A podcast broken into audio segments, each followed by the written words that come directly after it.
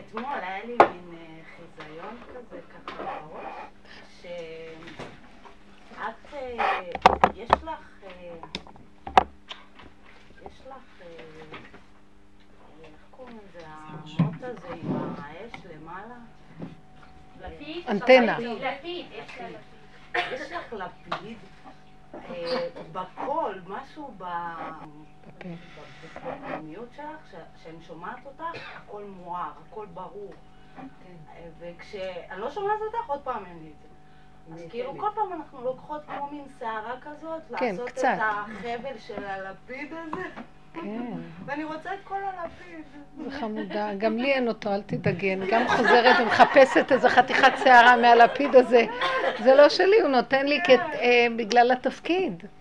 אחר כך אני חוזרת ואני עוד פעם נשארת בשממה אותו דבר, מה כמו כולם. מאבק תמידי. את נשארת בשממה? הלוואי ואני אוכל להכיל את השממה. ואז אני מתפללת שאני לא יכולה להכיל את השממה.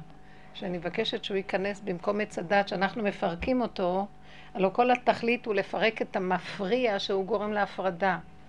כי הוא גורם לנו ל- לישות. הוא אומר לנו, אני כזה, אני כזה, אני זה, אני זה, ומגבב נתונים, אני בת זה, מהעיר הזאת, מהגיל הזה, העניין הזה. זה לא נכון כלום, זה סתם דמיון.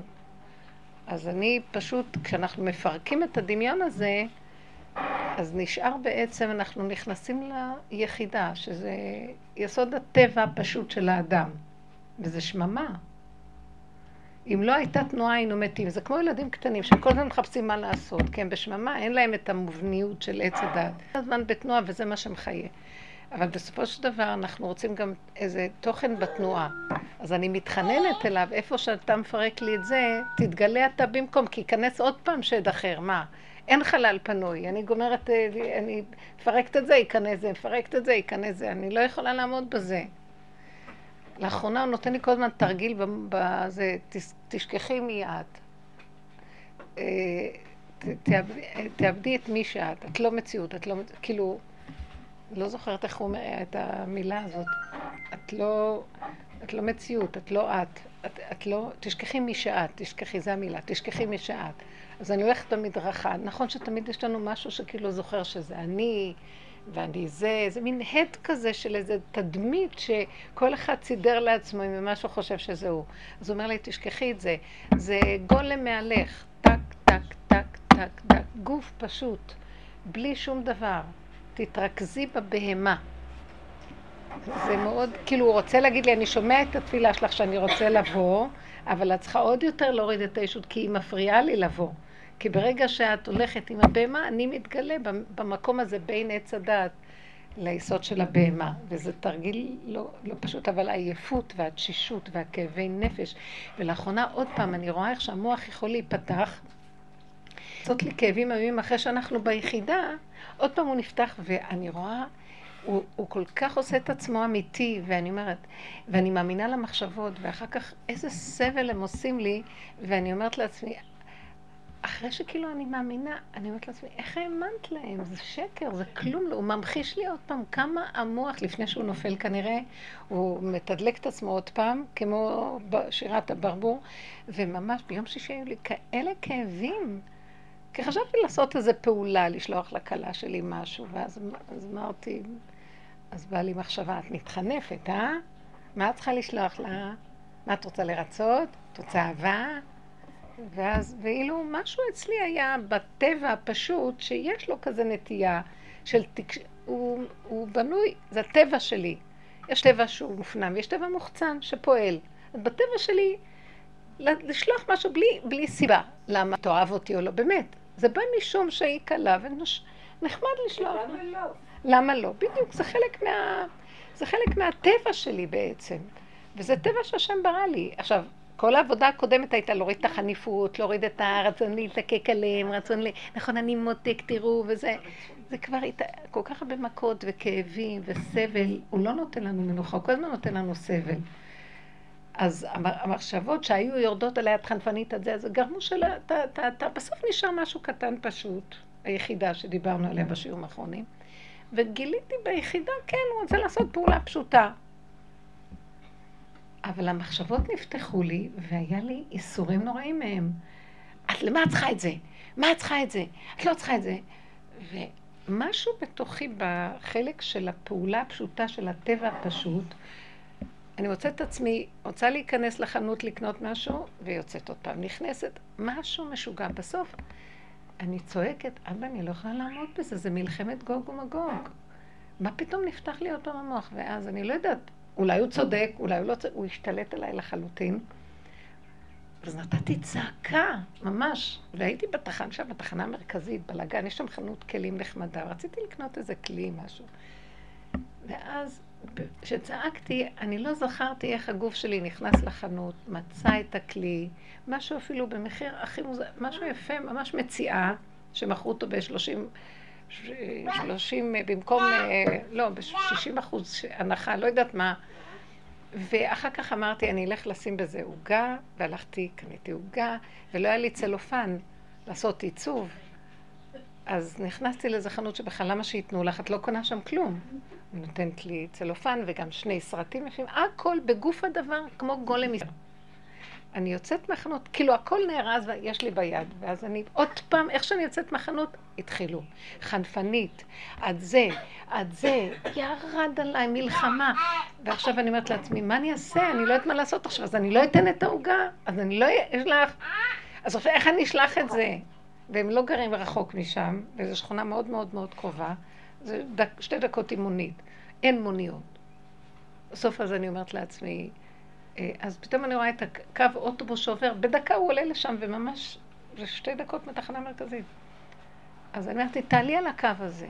ואז אני עולה על הקו. אני אומרת לעצמי, אבל אני לא יכולה להביא להם את זה הביתה, אז איך אני אביא? אז נמצא מישהי שיורדת, אולי אני אבקש ממנה. לא הייתה אף אחד שיורדת. אז עוד פעם, אני עומדת בפינה, זה כמה בתים מהפינה, ואני, והמוח חנפני.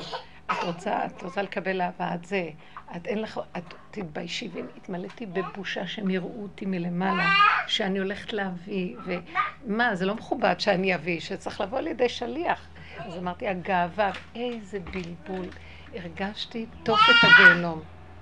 עכשיו, מה ראיתי? בגולם הדבר זו הייתה פעולה נכונה. פשוט לקנות, לקחת ולמצוא מישהו שיש לך. במוח הדבר, וואי, מה שהוא עשה לי. עכשיו מצאתי איזו ילדה פתאום בת עשר כזאת שעולה, ואמרתי להגיד, את יודעת, זה מסביב וזה, את יכולה להביא את זה למשפחה הזאת. הסתכלה אליי, נבהלה פחדה, נתנה טיסה, כאילו, אני הולכת להביא לה איזה פצצה ביד. מחבלת. מחבלת. בקיצור, אה, בסופו של דבר אני מתקדמת עוד קצת, באה איזה אמריקאית, ואני צועקת, רק הצעקות עזרו לי, אבא, תרחם, אני במצוקה, אני לא רוצה כבר, אני אלך הביתה וזהו, לא רוצה כלום, אני רוצה לעצור מונית, לנסוע הביתה. פתאום בא לקראתי איזה כזה אמריקאית עם ג'ינס חמודה, פתוחה, יש, חמודה, משהו יוצא מן הכלל, חבל על הזמן, בלי חשבונות, בלי כלום, אין מוח. לקחה את זה בעליזות, השאירה לי שתי חבילות שלה שאני אשמור לה, כאילו יכולתי להיעלם לה עם החבילות, היא גם... אין, משהו פשוט, אמיתי. לקחה את העוגה, הביאה, ואני מתחבא, מסתתרת בין העצים שלא יראו אותי, שאני קשורה אליה, שאני...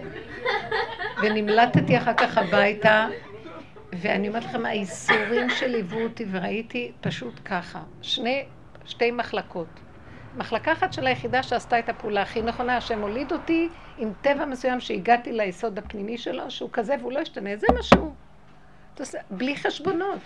פתאום ולמעלה המשוגע הזה נפתח, ובימים האחרונים הוא פשוט השתגע עליי. האיסורים שהוא עשה לי, ואז ראיתי מה זה המוח הזה בצורה עוד יותר ברורה, לא כל הזמן אנחנו רואים את זה, כל הזמן אנחנו כאילו אומרים, תראי, אולי המחשבה הזאת ככה, ואולי צריך לשים לב למחשבה, כלום, כלום, כלום. הייתי כל כך תשושה, ואיזה מועקה, וממש כמו מלחמה שמתחוללת בשמיים. אחרי הדלקת נרות, אז הלכתי לנוח לאיזה עשר דקות. אני שומעת קול פנימי כזה צועק, הכל בסדר! זה שום דבר מהמחשבות לא היה אמיתי. כאילו הם חושבים עליי, הם לא סובלים אותי כי אני מתחנפת, כי אני זה, מה זה בלבולים, הוא תקע לי. ואז עוד פעם, ביתר שאת ראיתי איזה סבל הבני אדם נמצאים. אין קשר בכלל. לא במקום הזה, של האמת שאנחנו מחפשים, שזה האור הגנוז, זה יבוא ממקום אחר לגמרי המחשבה. אסור לנו להשתמש לגמרי בעץ הדת. אנחנו אומרים לו, אולי זו סיבה, אולי השם רוצה ממני, הוא מאותת לי משהו, מהמקום הזה מעוות לא יוכל לתקון. הוא הראה לי את זה בצורה מוחשית, מוחלטת. הוא אומר לי, תהיי בבהמה, אני אגיע. את לא, את עוד מקשיבה ואת כאילו עושה סינתזה. כי יש מחשבות שאת יכולה להשתמש בהן, צריך שכל בעולם. כאילו הוא אמר לי, את רוצה את האור הגנוז? אין לשלב בין זה לזה, זה מעוות לא יוכל לתקון. זו מחלקה שצריכה סגירה לגמרי, וזה קשה, כי את אומרת, טוב, אבל יש לנו חוכמה, יש לנו איזו מחשבה אמיתית. זה משוגע שם, משוגע. הוא משתגע, עכשיו השיגעון, הוא פשוט הראה לי את השיגעון שלו. הייתי מותשת, כל הגוף כאב לי. עד יום ראשון עוד גאבו לי העצמות מהמהלך הזה. זה חדר לעצמות הסבל שהוא עשה לי. כי, ומה ראיתי? בדרך כלל, את אומרת, התוואים שלך והפעולות שלך לא נכונות, ואת הולכת עם המחשבה, וכאן קרה משהו הפוך. הגוף עשה את הדבר הכי נכון שיכול להיות. מחשבה פשוטה. יש מחשבה פשוטה שהיא באה מהטבע הפשוט. הרצון לשמח כלה. כאילו, זה, זה כאילו, כת... אמרתי לכם במדרש, אולי שבוע שעבר, שמשה רבנו שאלה להביא את התורה, הוא ראה את הקדוש ברוך הוא קושר כתרים. על כל תג ותג של, של, של תורה, הוא קושר על זה קשרים. אז הוא שואל אותו, מה אתה עושה? אז הוא אומר, אני מחבר קשרים של האור הגנוז, שעתיד רבי עקיבא, שהוא עסוק בתורת הבריאה, לחבר את שתי, להוריד את האור הזה לתוך זה. אז אני עושה לו קשר. כי בלי קשר אין חיבור. נניח שהאור הגנוז פה וזה פה, אז איך אנחנו נשיג את זה? אז השם לפני התורה, לפני מתן תורה, הוא טורח לחבר את האור הגנוז של הלוחות הראשונים למצב של השבירה אחר כך, כדי שיהיה איזשהו קשר שמה שאפשר יהיה ליצור קשר בין האור הזה לאור הזה. ואז אני, פשוט אחר כך שראיתי, אמרתי, פשוט, היה לי רצון מהאור הפנימי לקשור קשר עם הכלה, קשר פשוט, קשר של בני אדם, נכנסת למשפחה, להביא לה משהו, בלי, תגידי, חנפנות. יש מה שנקרא גם לדברים האלה, מתלווים כל השקר של עץ הדת, וכל ההנהגה של המידות הרעות שמתלבשות, הדמיונות של עץ הדת שמתרחב. אז כאילו באיזשהו מקום היה לי משהו מאוד נקי שרציתי ליצור קשר, לתת לה, כן, תזכרי, את כלה שלנו, מחבבים אותך, אוהבים אותך, ברוכה הבאה למשפחתנו, משהו כזה. ומה שאחר כך המוח נפתח לי, כאילו התנקם בי, את פירקת אותי, את זאת שאמרת כל הזמן קמצן, תחמן, זה, את פירקת אותי וקראת לי תוויות, עכשיו אני אראה לך מי אני. הוא הרג אותי. הייתי חולה מזה. הסבל שעברתי זה לא יאומן. ואחר כך במוצאי שבת, יום ראשון כזה, היה לי כל התחושה שחזרה אליי זה תשכחי מיד, תשכחי מיד. משהו חזק, את לא רוצה לסבול את הסבל הזה, את חייבת לסגור ולשכוח מיד. מה פירוש הדבר? מה הכוונה לסגור מיד? נכון שכל אחד מתהלך, ותמיד יש לו איזה מין, אני שולמית בת ינטה דבוז'ה, אני גדלתי פה, משהו שתמיד טוחן לך פה. אני זה, אני שייכת לעיר הזאת, למשפחה הזאת, בעלי קוראים לו ככה, ילדים, משהו כאילו יש לי איזה, אני משהו ים מוגדר ואני יודעת מי אני. זה סתם גיבוב של מחשבות, נתונים פשוטים, שאני נותנת להם פרשנות שהם, אה, מי אני בכלל? ואני קוראת לזה אני. אני לא מציאות, אני לא מציאות, אני לא מציאות. זה לא ישנה דבר מהעובדה שאם מישהי תקרא לי שולמית, אני אענה לה כן. אני לא צריכה כל יום לחשוב, אני שולמית, אני שולמית. אה, נגיד שבעלי פתאום אני אראה אותו, נגיד לו, מה נשמע? זה בעלי, זה בעלי, זה בעלי. כלום, המוח הזה טוחן, טה-טה-טה, טוחן, כל היום זה זה והוא זה, וזה הילד שלי, וזה הסבא שלי, וזה הסבתא שלי. כלום לא שלך. את לא מציאות. חוץ מזה, יש איזה רובד מסוים בעולם שכן יש איזה, אבל הוא, אל תתני, תמיתי אותו. יישאר המסגרת נטו, המסגרת של הדבר. גוף הדבר בפנים חלל פנוי, שייכנס האור הגנוז. אז כל היום, רק אתמול, ואני רק מתהלכת ואומר, אבל אני לא מציאות, וזה מאוד עוזר לי. כאילו, מה שאני עושה, אני הולכת במדרכה, או אני יושבת, אז המחשבות. אתה, אתה מכירות את המחשבות שהן... אה, שאני יודעת מי אני, אני יודעת מה אני עושה, ואני יודעת לאן אני, ויש לי מחשבות. אין כזה דבר, זה סתם גיבוב של קשקושים, אין כלום. ואני יושבת ונושבת בכיסא, ונעלמת, זה, זה נעלם, הישות נעלמת. משהו פשוט. כלום. גולם שמדבר, אני לא יודעת, הוא שולח לי דיבור נקודה וזהו, מה זה קשור לך? זה לא בא מהמחשבה בכלל, של הטבע. מה את אומרת? כאילו כאילו דמיונות שלו, כן, משהו במח, במחלקה הזאת של הטבע, שעם הזכוכית, זה, זה המנגנון הזה, זה התוכנה הזאת, שהיא אופפת אותך במין הבלים כאלה של אני ואני ואני ואני, את לא מכירים את זה של אני ואני ואני ואני ואני ואני ואני וכל היום אני, ואין בזה שום משמעות. זה טוחן כזה ואין בזה משמעות. לרוקן, לרוקן, וללכת פשוט ריק, ריק, ריק. זה החזיר לי את שלוות הנפש. יש גם נטייה לברך את הילדים, זה בין...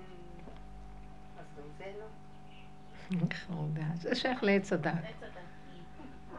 זה בעץ הדעת, במקום שנהיה עם ישות של רשעים, נהיה ישות של צדיקים.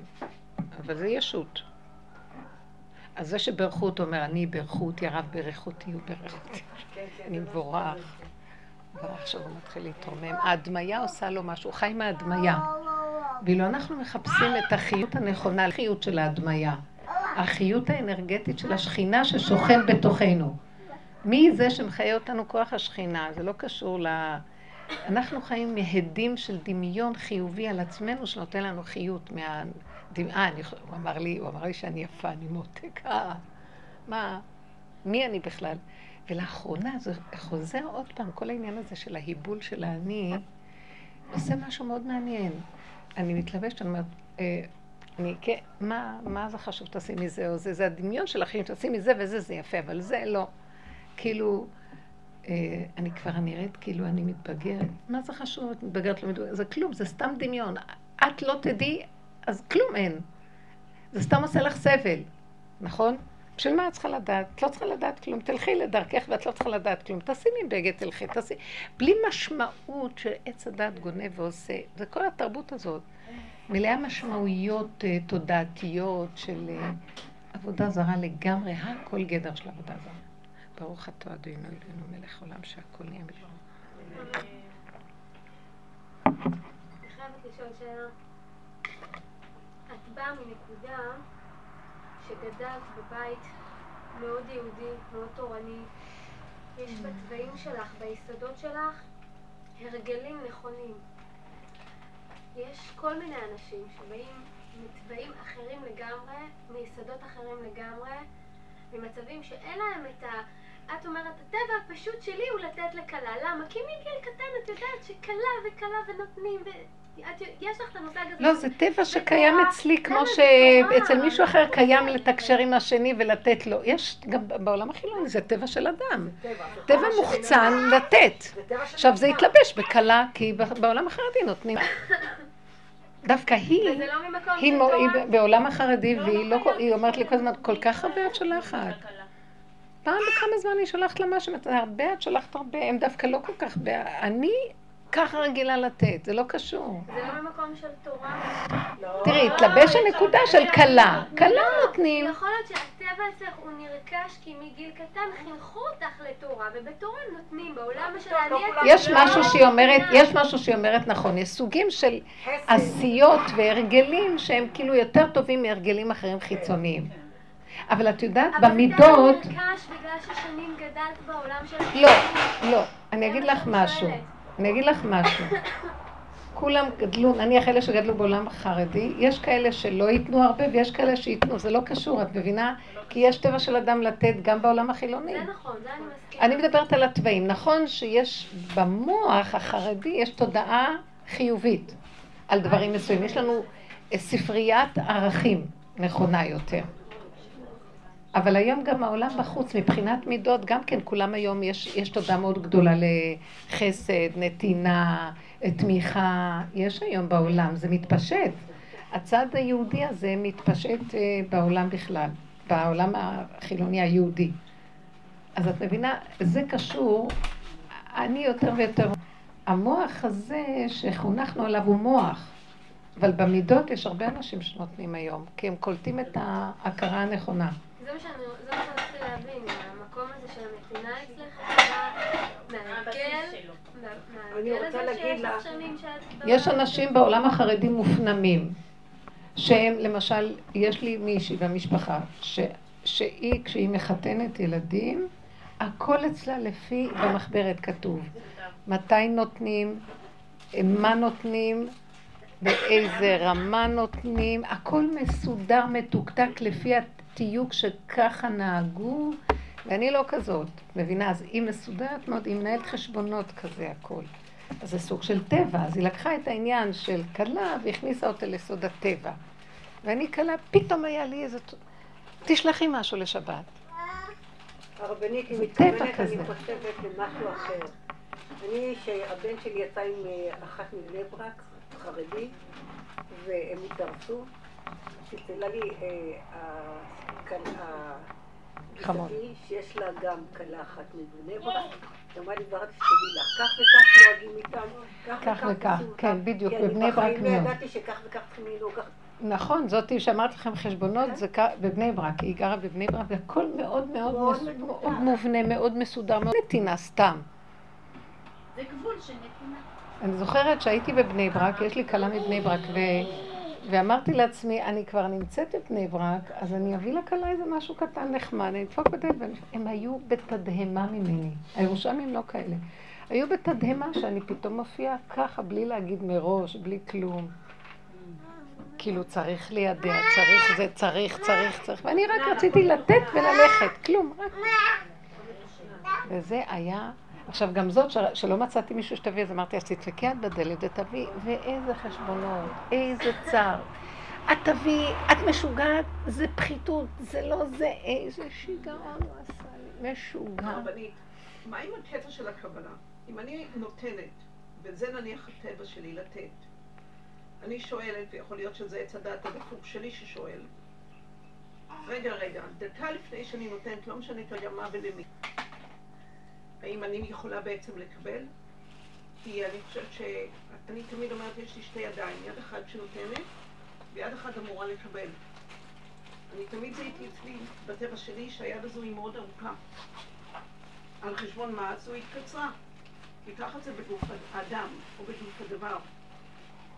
זאת אומרת, אני אולי באה מהטבע החילוני, אבל במקור של לא משנה חילוני דתי, זה לא מעניין. נכון, זה עניין של טבע שיש לבני אדם. מה אם לקבל? מה אם לדעת לקבל לעצמי רגע אחד לפני שאני נותנת לא משנה מה ולמי? מה לקבל? מה את רוצה לקבל? נניח עם כלות, אבל יש לי חתנים.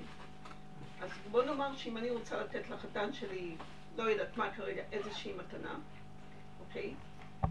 אז יש לי את עץ הדעת, מנהל החשבונות למעלה, לא קיבלת.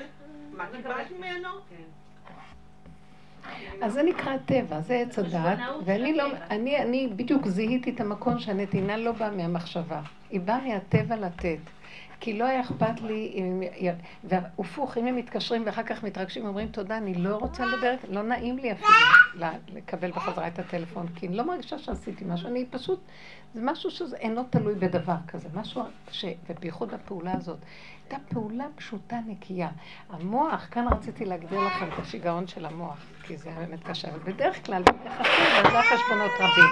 זה נותנים על מנת לקבל. וכל העבודה הזאת מביאה אותנו שהנתינה תבוא מהבשר. כי הבהמה לא נותנת על מנת שהבעלים יגיד לה, וואו, כמה חרשת. תארי לך שהיא הולכת אחורה ואומרת, כמה קילומטרים חרשתי. כלום. היא לא יודעת, היא עושה, כי זהו.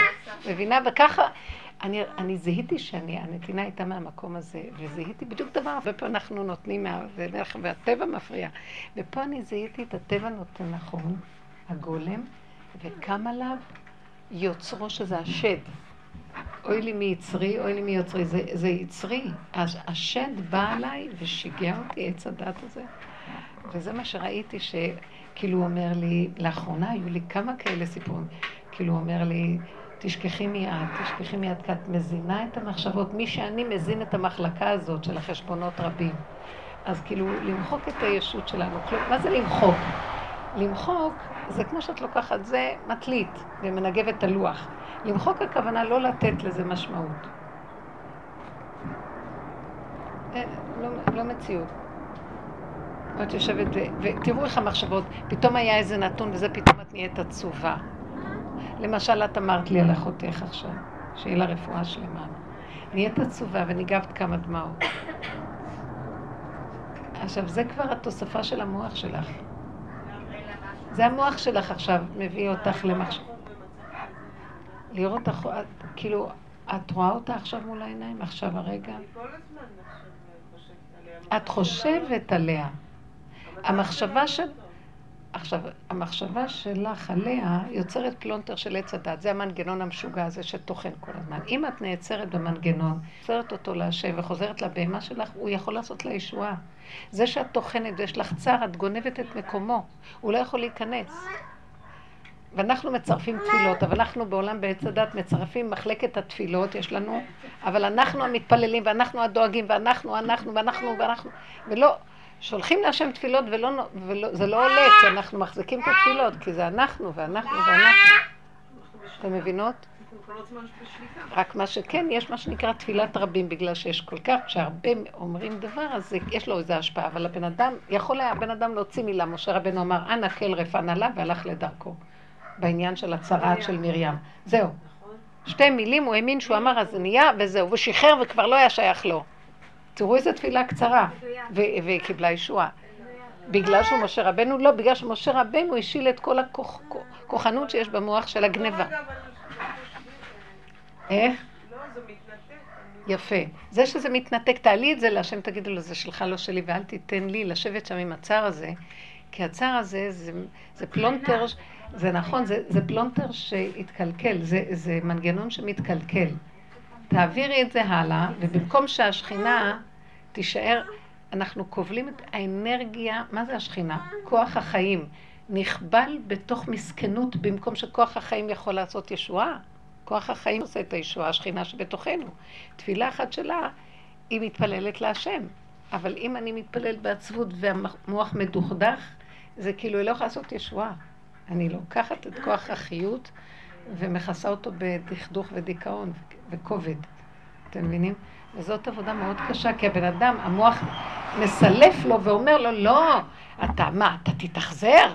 זה האכזריות הכי גדולה.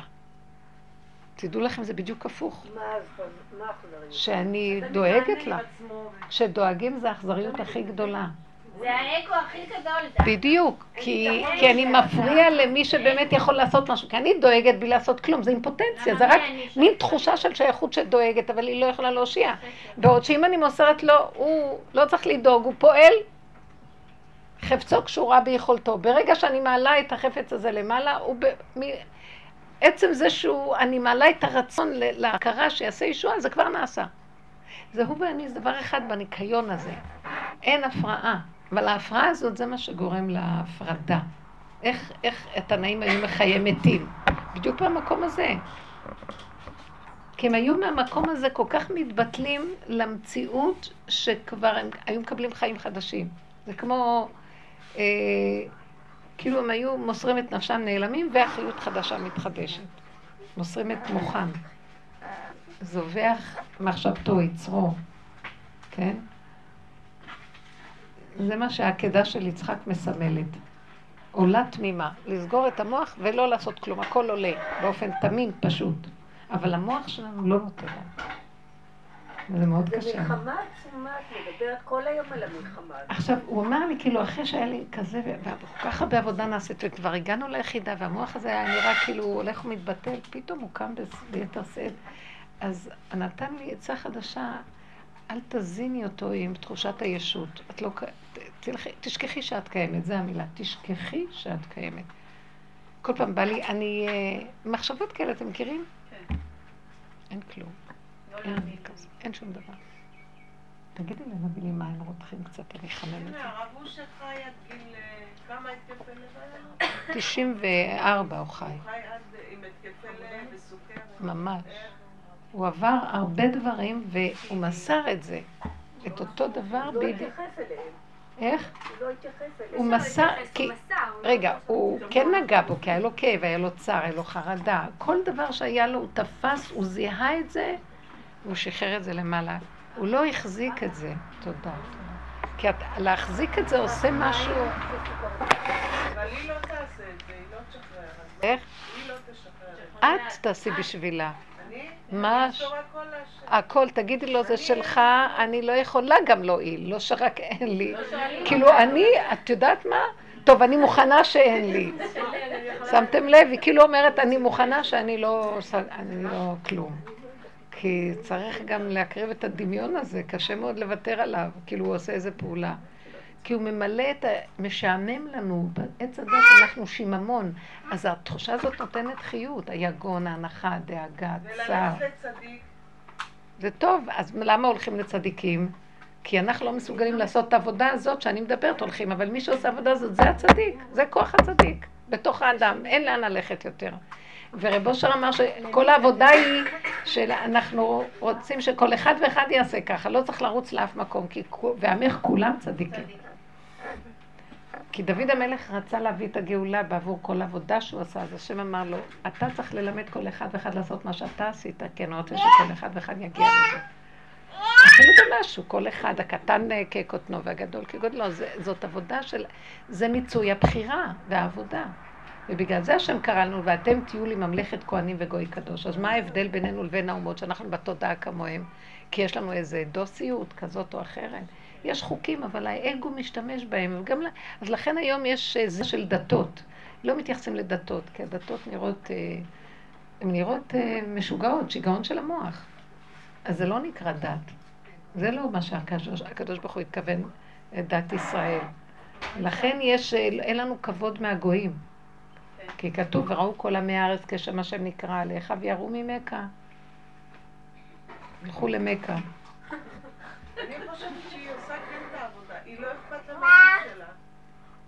היא לא כואב לה כמוני. היא לא אכפת לה. לא לא לישון, לא לאכול, לא כאבים, לא זריקות. אני כשרואה כמה זריקה אני מתעלפת מהכאבים. היא לא אכפת לה. זה לא כואב. היא עושה יותר את העבודה ממני. היא קורבן ציבור, אני חושבת, האישה הזאת. היא עושה את העבודה יותר ממני. אני בטבע יותר. איך זה? כן, כי השם נותן למי שנמצא בניסיון. בבית חולים, בטיפול נמרץ, היא אומרת לי, מה עם העגלה שלי, מה עם הזה שלי? ואני, אה, כבר שלחו אותי למיון מדפיקות לב. היא לא נמצאת, היא לא חיה, אה, זה מה, ש, מה שאני אמרתי לכם פה, שאומרים לי, תשכחי מעצמך, היא שכחה מעצמה. היא לא אכפת לה. אתם מבינים את המקום של הביטול. ביטול, היא ממש... אנחנו חס ושלום לא צריכים להיות במצב הזה וצריכים לעבוד על לשכוח את עצמנו. מאחר ואנחנו לא עובדים ככה, אז השם תופס קורבן אחד שהוא יהיה ככה וכולו מלא ייסורים. כמו משיח כתוב, והוא, והוא אה, מחוליינו, והוא, והוא חולה מעווננו. נשא חוליינו. כל, כל, הכלל, כל הקלקול שלנו זה עליו. כי אנחנו לא רוצים לעשות עבודה. כן. את אומרת שהשעמום בעץ הדת, אני אומרת שהשעמום הוא יותר ביחידה, שאתה מגיע למישור שאין בו כמעט, מה קרה לך? את יצאת עם פעולה. נכון, נכון, את צודקת.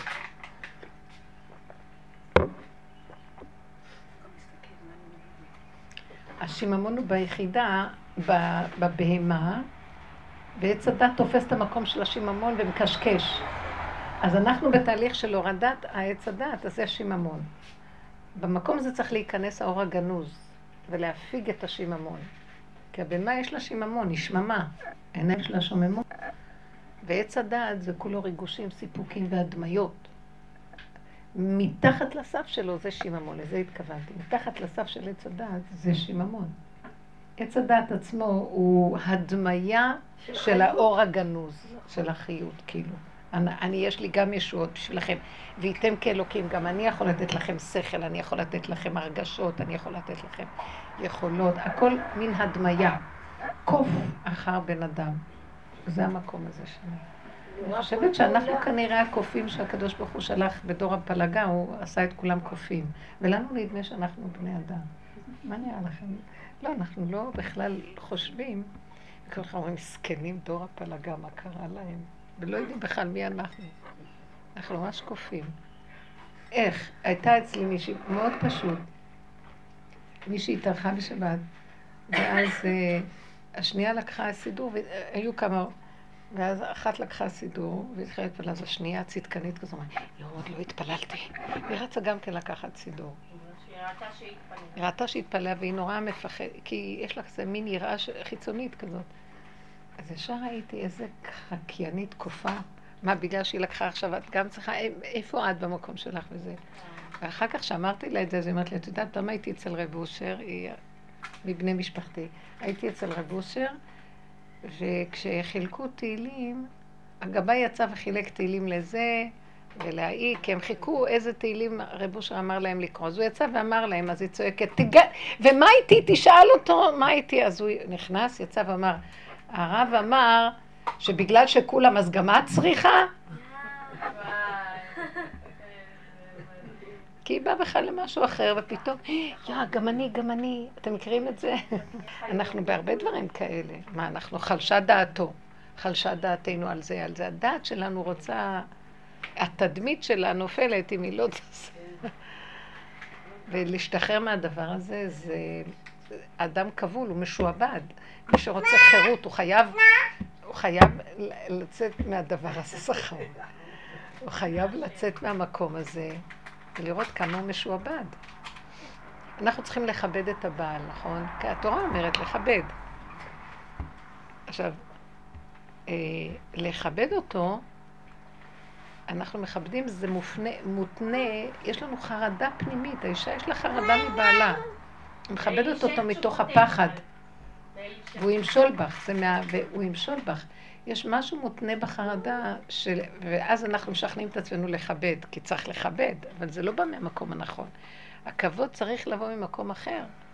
ממקום שאני לא מפחדת, לא כלום, אבל התורה כתבה שצריך לכבד, אני מכבדת.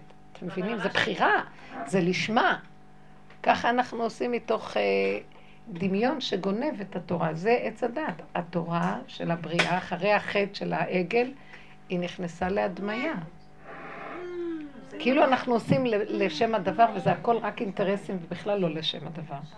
זה גם נכון לגבי כבד את אביך על בית אמך, הסיפור הזה. תראי, זה באופן טבעי, גם אצל אומות העולם קיים. גם העניין של הכבוד, כל אישה, גם באומות העולם, יש לה צד של פחד, חרדה מבעלה בתת הכרה והיא תכבד אותו יותר בגלל זה. אז מה, בתת הכרה, בעל לומד להטיל אימה בביתו כדי לקבל את כבודו. וזה מהלך הפוך. זה כבר מהלך מקולקל. מנגנון מקלקל את התורה. אז עכשיו אנחנו מקיימים את התורה, התוצאה שיש כבוד, אבל איזה מין כבוד זה? זה כבוד של אה, שיעבוד. כפוי, ולא בחירה, אין פה בחירה. אז לכן אנחנו צריכים, בהתבוננות המתמדת שלנו על התוואים ועל ההתנהגויות, אנחנו מתחילים לראות מי אנחנו, ולנסות לשחרר את זה, ואז רואים שזה מאוד קשה לשחרר, ואז צועקים אליו, כי ראיתי, אני רק צעקתי, כל הזמן רק צעקתי ביום שישי להשם. כי זה מדי גדול עלינו. אבל לפחות שאנחנו רואים וצועקים על הדבר, יש... יורד איזה אור שעוז, שאומר, כאילו, זה מה שרציתי, מודה ועוזב וירוחם, תכירו. לשחרר, זה אני כבר אעשה. אין הציר מתיר עצמו מבית האסורים. אה? שיהיה לי הכרה. שיהיה לי הכרה. ההכרה היא עיקר העבודה פה, זה, לכן אנחנו כל הזמן מספרים על כל מיני ניסיונות שיש לנו ואיך לטפל בהם. כי ההכרה היא חשובה מאוד. כי אם אין הכרה, אז איך נדע מה הבעיה שלנו? נתפסים. עכשיו, שהיה הסיפור הזה עם התפילה, שאמרתי לה כך וכך וכך, אמרתי לה, למה? את זוכרת שסיפרת לי שהיית אצל רבו שבו אמר לך כך וכך, אז הנה זה בדיוק אותו דבר חוזר. כי אם אנחנו רואים את זה וצועקים להשם, למה אני אעשה את זה? עכשיו, אה, אני רואה את זה, מה אני עושה בצד של עץ הדת? טוב, אז אני אתגבר. כאילו אני יכול להתגבר. אני לא יכולה להתגבר, אני יכולה, אז יש את הצד של חיובי ושלילי, אני לא אעשה ככה. כי אני עושה ככה, אני לא אעשה ככה. זה וזה, זה גם ישות. תכירי שאת לא יכולה, כי הישות הזאת דופקת אותנו מכל הכיוונים, תצעקי להשם. זה המטרה. עבודה שלנו זה לא על להתגבר ולעשות. עוד בעולם החרדי התיקון של, של הטבע זה סור מרע ועשה טוב, אז אתה עושה. כאן אנחנו בשב ואל תעשה, רק תכיר ותראה שאתה לא יכול. אז האור הגנוז, זה התנאי של גילוי הגאולה. שאני לא יכול, אני לא. זה מאוד קשה להיות אני. אני מתחננת לקדוש ברוך הוא על זה, שהוא לא, אני לא יכולה להיות אני לא. אני, הוא לא יכול להעמיד אותי רגע אחד ואני לא, אלא אם כן הוא ייכנס בלא הזה במקום. אבל לא יכולה את החלל הפנוי הזה, אני לא יכולה לעמוד בזה, אמרתי לו. השיממון הורג אותי כי אני טיפוס פעיל ואני לא יכולה לעמוד בזה. אז אני אומרת לו, אתה רוצה שאני אעשה ככה, אני יכולה לתת לך איזה שנייה אחת. רגע אחד בהתבוננות וההכרה והדיבור. אחרי רגע זה יחזור, אז תמהר להיכנס. מה אתה רוצה? אני לא יכולה כל הזמן, זה. אני נגנבת. צריך להתחנן, הרבה דיבור בנקודה של האמת, למשוך לו את הזקן, להכריח אותו להתגלות בנקודה. אז מה זה תהליך? האם כתוב סור מרע ועשה טוב? אז זה תהליך שאני עובר את השלב הזה, ואז אני מגיעה לשלב הזה. ברור. ממתן תורה אנחנו בתהליך של עשה טוב. כולם הזדהו עם הטוב. כל אחד רצה להיות צדיק. התורה והכתובים מאדירים לנו כל הזמן את האנשים החיוביים, ואנחנו מצווים לראות וואו, וואו, וואו, וואו. אז זה בונה לנו את הישות החיובית של צדקות. עכשיו, באה הדרך הזאת לקראת הסוף ואומרת, אבל זה לא יכול להביא את הגאולה. זה תקוע, אנחנו תקועים בחיובי. מה גם ששמתם לב איך אנחנו יודעים שזה נגמר? כל העולם נכנס לטראנט של החיובי. פעם עם ישראל היה חיובי, ואומות העולם היה להם את השלילה. כי הם לא עשו חשבונות בעניינים, עשו מה שרצו וזהו, כי לא היה להם, אין להם חוקים ש... עכשיו, כל העולם נכנס למקום הזה של להיות חיובי, אה, חופש לאנשים, לא להרוג, אה, זכויות, שוויון, כל מיני ערכים חיוביים מאוד, אה, מודעות, חסד, לתת חסד לעולם. כל הדתות לקחו מדת ישראל את העניין של החסד. הנצרות לקחה כל העניין של החסד, שאימא תרזה, יש איזו אחת שעשתה הרבה חסד. אז כל החסד הזה נלקח מהנקודה הזאת. עכשיו, כל העולם הולך על הטרנד הזה, אז מה עם ישראל יעשה עכשיו? ירד למקום הזה. שיוותר על זה ויוותר על זה, כי זה מול הטבע, וילך לבורא עולם. אז איך מגיעים לבורא עולם? דרך האינונים, דרך הפגם, דרך הבהמה. אז להישאר בפגם ולהגיד אני לא יכול. זה מאוד קשה לאנשים שהם שיא האנושות, שיא הצדקות, שיא תלמידי חכמים. תכף תגיד להם, אתה לא קיים. זה עונש. זה, זה חרב עליו עולמו, חלשה דעתו, מה שנקרא. משה רבנו שעלה לשמיים וראה את רבי עקיבא דורש, והוא לא הבין מה הוא אומר, אמרתי לכם, הוא לא הבין, יושב בשורה ה-18, כי הכל היה מלא תלמידים ולא היה לו מקום. אז סיפרתי לכם את המדרש, לא? כשהוא עלה לקבל את התורה, הוא ראה את הקדוש ברוך הוא יושב וקושר כתרים. אמר לו, מה אתה עושה? הוא אומר, אני מקשר את האור העליון למי שעתיד לדרוש באור התחתון של הבריאה, את התורה. אז הוא אמר לו, תראה לי אותו. אז הוא לקח אותו לבית המדרש שלו, תחשבו, זה היה לפני שבכלל היה, כאילו יש את הכל במחשבה, כל העולמות בנויים. אז הוא ראה אותו יושב ודורש בבית המדרש. שמעתם איזה סיפור זה במדרש? הלו עוד לא היה רבי עקיבא, עוד לא הורידו את התורה, והוא כבר יושב ודורש עם התלמידים שלו, הוא הראה לו אלף שנה אחרי. אז הוא יושב שמה, והוא דורש על התורה. עכשיו הוא יושב, משה רבנו יושב בשורה ה-18, ואז הוא לא מבין מה הם אומרים.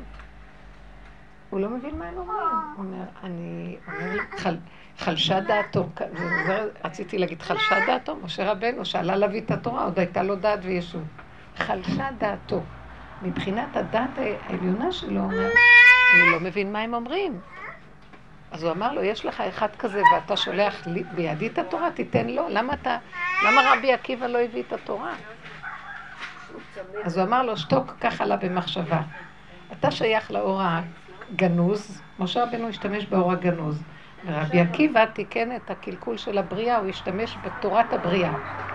היה לו מוח מאוד מאוד מובנה, חזק, כדי לתקן את השבירה של הבריאה, להיכנס בתורה ולהבין ולפצח את הסוגיות. משה רבנו לא היה לו את הכוח הזה, היה לו את הכוח הכללי שממנו באה התורה. אבל את הכוח של הפיצוח בדרגות האלה, כאילו הוא היה כבד פה, כבד לשון. זה גם מראה שהיה לו ריבוי אור ולא יכול היה להוציא את זה במילים. זה אחת מה... הכוח העליון של הנשמה שלו לא יכול היה להתחבר כל כך בקלות לגוף, לכן היה כבד פה, כבד לשון. אולי בגלל זה גם הוא ייכנס לארץ? כי בארץ זה... יכול להיות. יכול להיות. יכול להיות שהכלים בארץ, כאן זה הכל גשמי וקטן וצריך את המובניות החזקה. אז בסופו של דבר, גם במעמד הזה חלשה דעתו.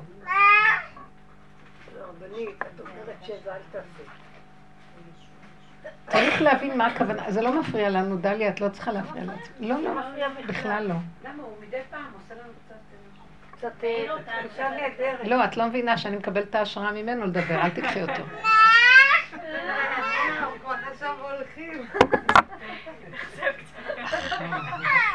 אני לא מבינה מה זה שב ואל תעשה. לא, שב ואל תעשה, זה לא הכוונה בגוף הדבר. במחשבת הדבר. אל תפעילי את המוח, בקיצור. תשתקי, אל ת... ככה, ככה, ככה, ככה.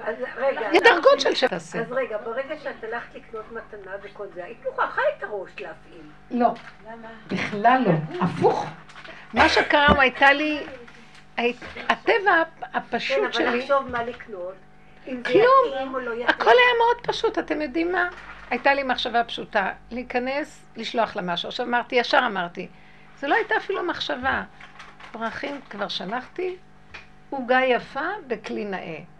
עם צלופן. מיד ראיתי את משהו שירד מ- מ- בצורה פשוטה, אני לא יודעת, הוא לא ירד, הוא בא מלמטה. הוא בא מלמטה ברור. האור הגנוז דיבר. את, ראיתי את זה בעיניי, וככה זה היה, בדיוק כמו התמונה שראיתי. עוגה יפה, בכלי קריסטל עדין קטן נחמד, יושב טוב עם צלופן ושני סרטים. בדיוק מה שראיתי אותו בתמונה, ככה זה היה. אחר כך נפתח המוח והבלבולים. אז עכשיו המקום הזה של בשב ואל תעשה של הבלבולים, לא יכולתי להשתלט על... לא יכולתי לעשות לו בשב ואל תעשה. לא יכולתי. את יודעת איך הוא השתלט עליי? חשבתי שאני מתה, מלחמת גוג ומגוג. ואז לא יכולת לסגור את המוח. לא יכולתי. זה היה מאוחר מדי. זה היה מאוחר מדי. הוא נפתח לי, וכשהוא נפתח זה היה, ואז הוא ניחיש לי כאילו שאם הוא רוצה להכניס אותי למלחמה, אני לא אני לא יכולה. הוא הראה לי, אני לא יכולה. גם זה שאני הלכתי לעשות עם העוגה וזה, זה לא הייתי אני, זה משהו שהוא נתן סיבה וזה עבד לבד. וזה עובד לבד. אין עצמיות, אתם לא מבינים, הכל עובד לבד, זה הוא מצווה. אם הוא מצווה שעכשיו משהו ישתלט עליו, מי יכול לו בכלל? הכל פתאום הומחש לי שאני בכלל לא צד והתלבש עליי משהו ששיגע את, ה- את היחידה הפשוטה שלי שהייתה בבהמה, ומה, מה, למה יעלה בגורלה לצ- לצ- לצער אותה בכלל? משהו שציער אותי ברמה שזה לא היה, כל הגוף כאב לי מזה. אני ירד ואני קשה. כן ואולי את זה, אולי הם רואים אותי מהחלון. משוגעת, משהו משוגע. אני יכולה לזהות את זה באמת. והכאבים שהיו לי, הלכתי עם, כאן כאב לי חנק. וההכרה שהייתה לך, הרי הייתה לך הכרה באותו מצב. הייתה לי הכרה שאני, אבל האני ירד על עצמו שלילה, תפוקה, חנפנית, רוצה לרצות, הם לא סובלים אותך בכלל. ושום דבר לא, כי בסוף קיבלתי, וכמעט האמנתי לזה, כן? ברור, זה מחשבות, מחשבות, מחשבות, מטח. תראו, יכול להיות שהיה צריך לרדת איזה פצצה וזה ירד עליי, אני אומרת לכם. ואז כששכבתי לעשר דקות אחרי הדלקת נרות, אמרתי לכל אורחות, אני הולכת לעשר דקות רק להניח את הראש, והיה לי מועקה עד אז. פתאום אני שומעת קול פנימי חזק, זה לא היה קול של המחשבה שלי. הכל בסדר. כלומר, הם לא חושבים מה שאת חושבת שהם חושבים, לא קרה כלום, זה לא עשה איזה, את לא חנפנית, את לא, לא, כלום. זה סתם מטח המשוגע הזה החליט להשתולל להשתולל עלייך. הבן אדם לא מציאות בכלל, ואיך אנחנו מאמינים למחשבות שלנו ומתים מהם וקמים מהם ונחנקים ומסתכסכים זה עם זה ומה לא. נראה לי זה גוג ומגוג ולא הדרום. ממש. חשבתי, מאחר והיא אומרת לי כל פעם, את שולחת, לא צריך, לא צריך. וחשבתי, וישר בא לי המוח, כן, ומה הם, כמו שהיא אמרה, ומה הם שולחים להרלה? כאילו, גם הוא חתן שיקבל משהו. הוא השתולל עליי, ובדרך כלל אני סוגרת את המקום הזה, זה לא אכפת לי, מה שנתנו די ויותר יפה, שווה את הכל. בלי חשבונות, והנה נפתחו החשבונות, והמעיינות, והתהום עלה והציף אותי, והיה שיגעון. ואז ראיתי, אין בכלל שום שליטה לבן אדם, כלום. ברצותו מקצר, ברצותו מעריך, ברצותו מזגג, ברצותו עושה מה שרוצה. ואנחנו לא מציאות בכלל. אבל מה שכן, יש לנו הכרה להכיר את המציאות. עכשיו הוא הביא לי ממש כנראה איזה ניסיון חזק על העניין של אחת ולתמיד, אל תאמיני למוח הזה, תשכחי מיד. הוא שקרן, רמאי וגנב, ממש ברור. מאוד ברור. אני רואה את אליעזר כשהוא בא. אליעזר נורא מצחיק. הוא, אה, היה לנו במוצאי אה, יורצייט של חמותי עליה שלום, שיהיה לי נשמתה השיעור הזה, רות בת נחמיה. קיצור, היא, אה, אז בעלי אמר, בדרך כלל לא, לא עושים סעודה. אה, יותר נהגו הספרדים לעשות סעודות ביורצייטים.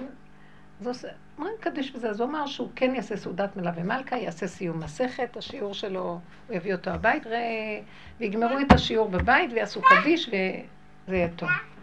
אז הכנתי איזה סעודה מלווה מלכה לאברכים שיבואו. אליעזר מגיע, מכירים את אליעזר? עכשיו הוא מגיע עם מעיל ארוך כזה, תקראי, יש לו מעיל מרופד, ויש לו גם כובע, בחורף הוא שם כובע.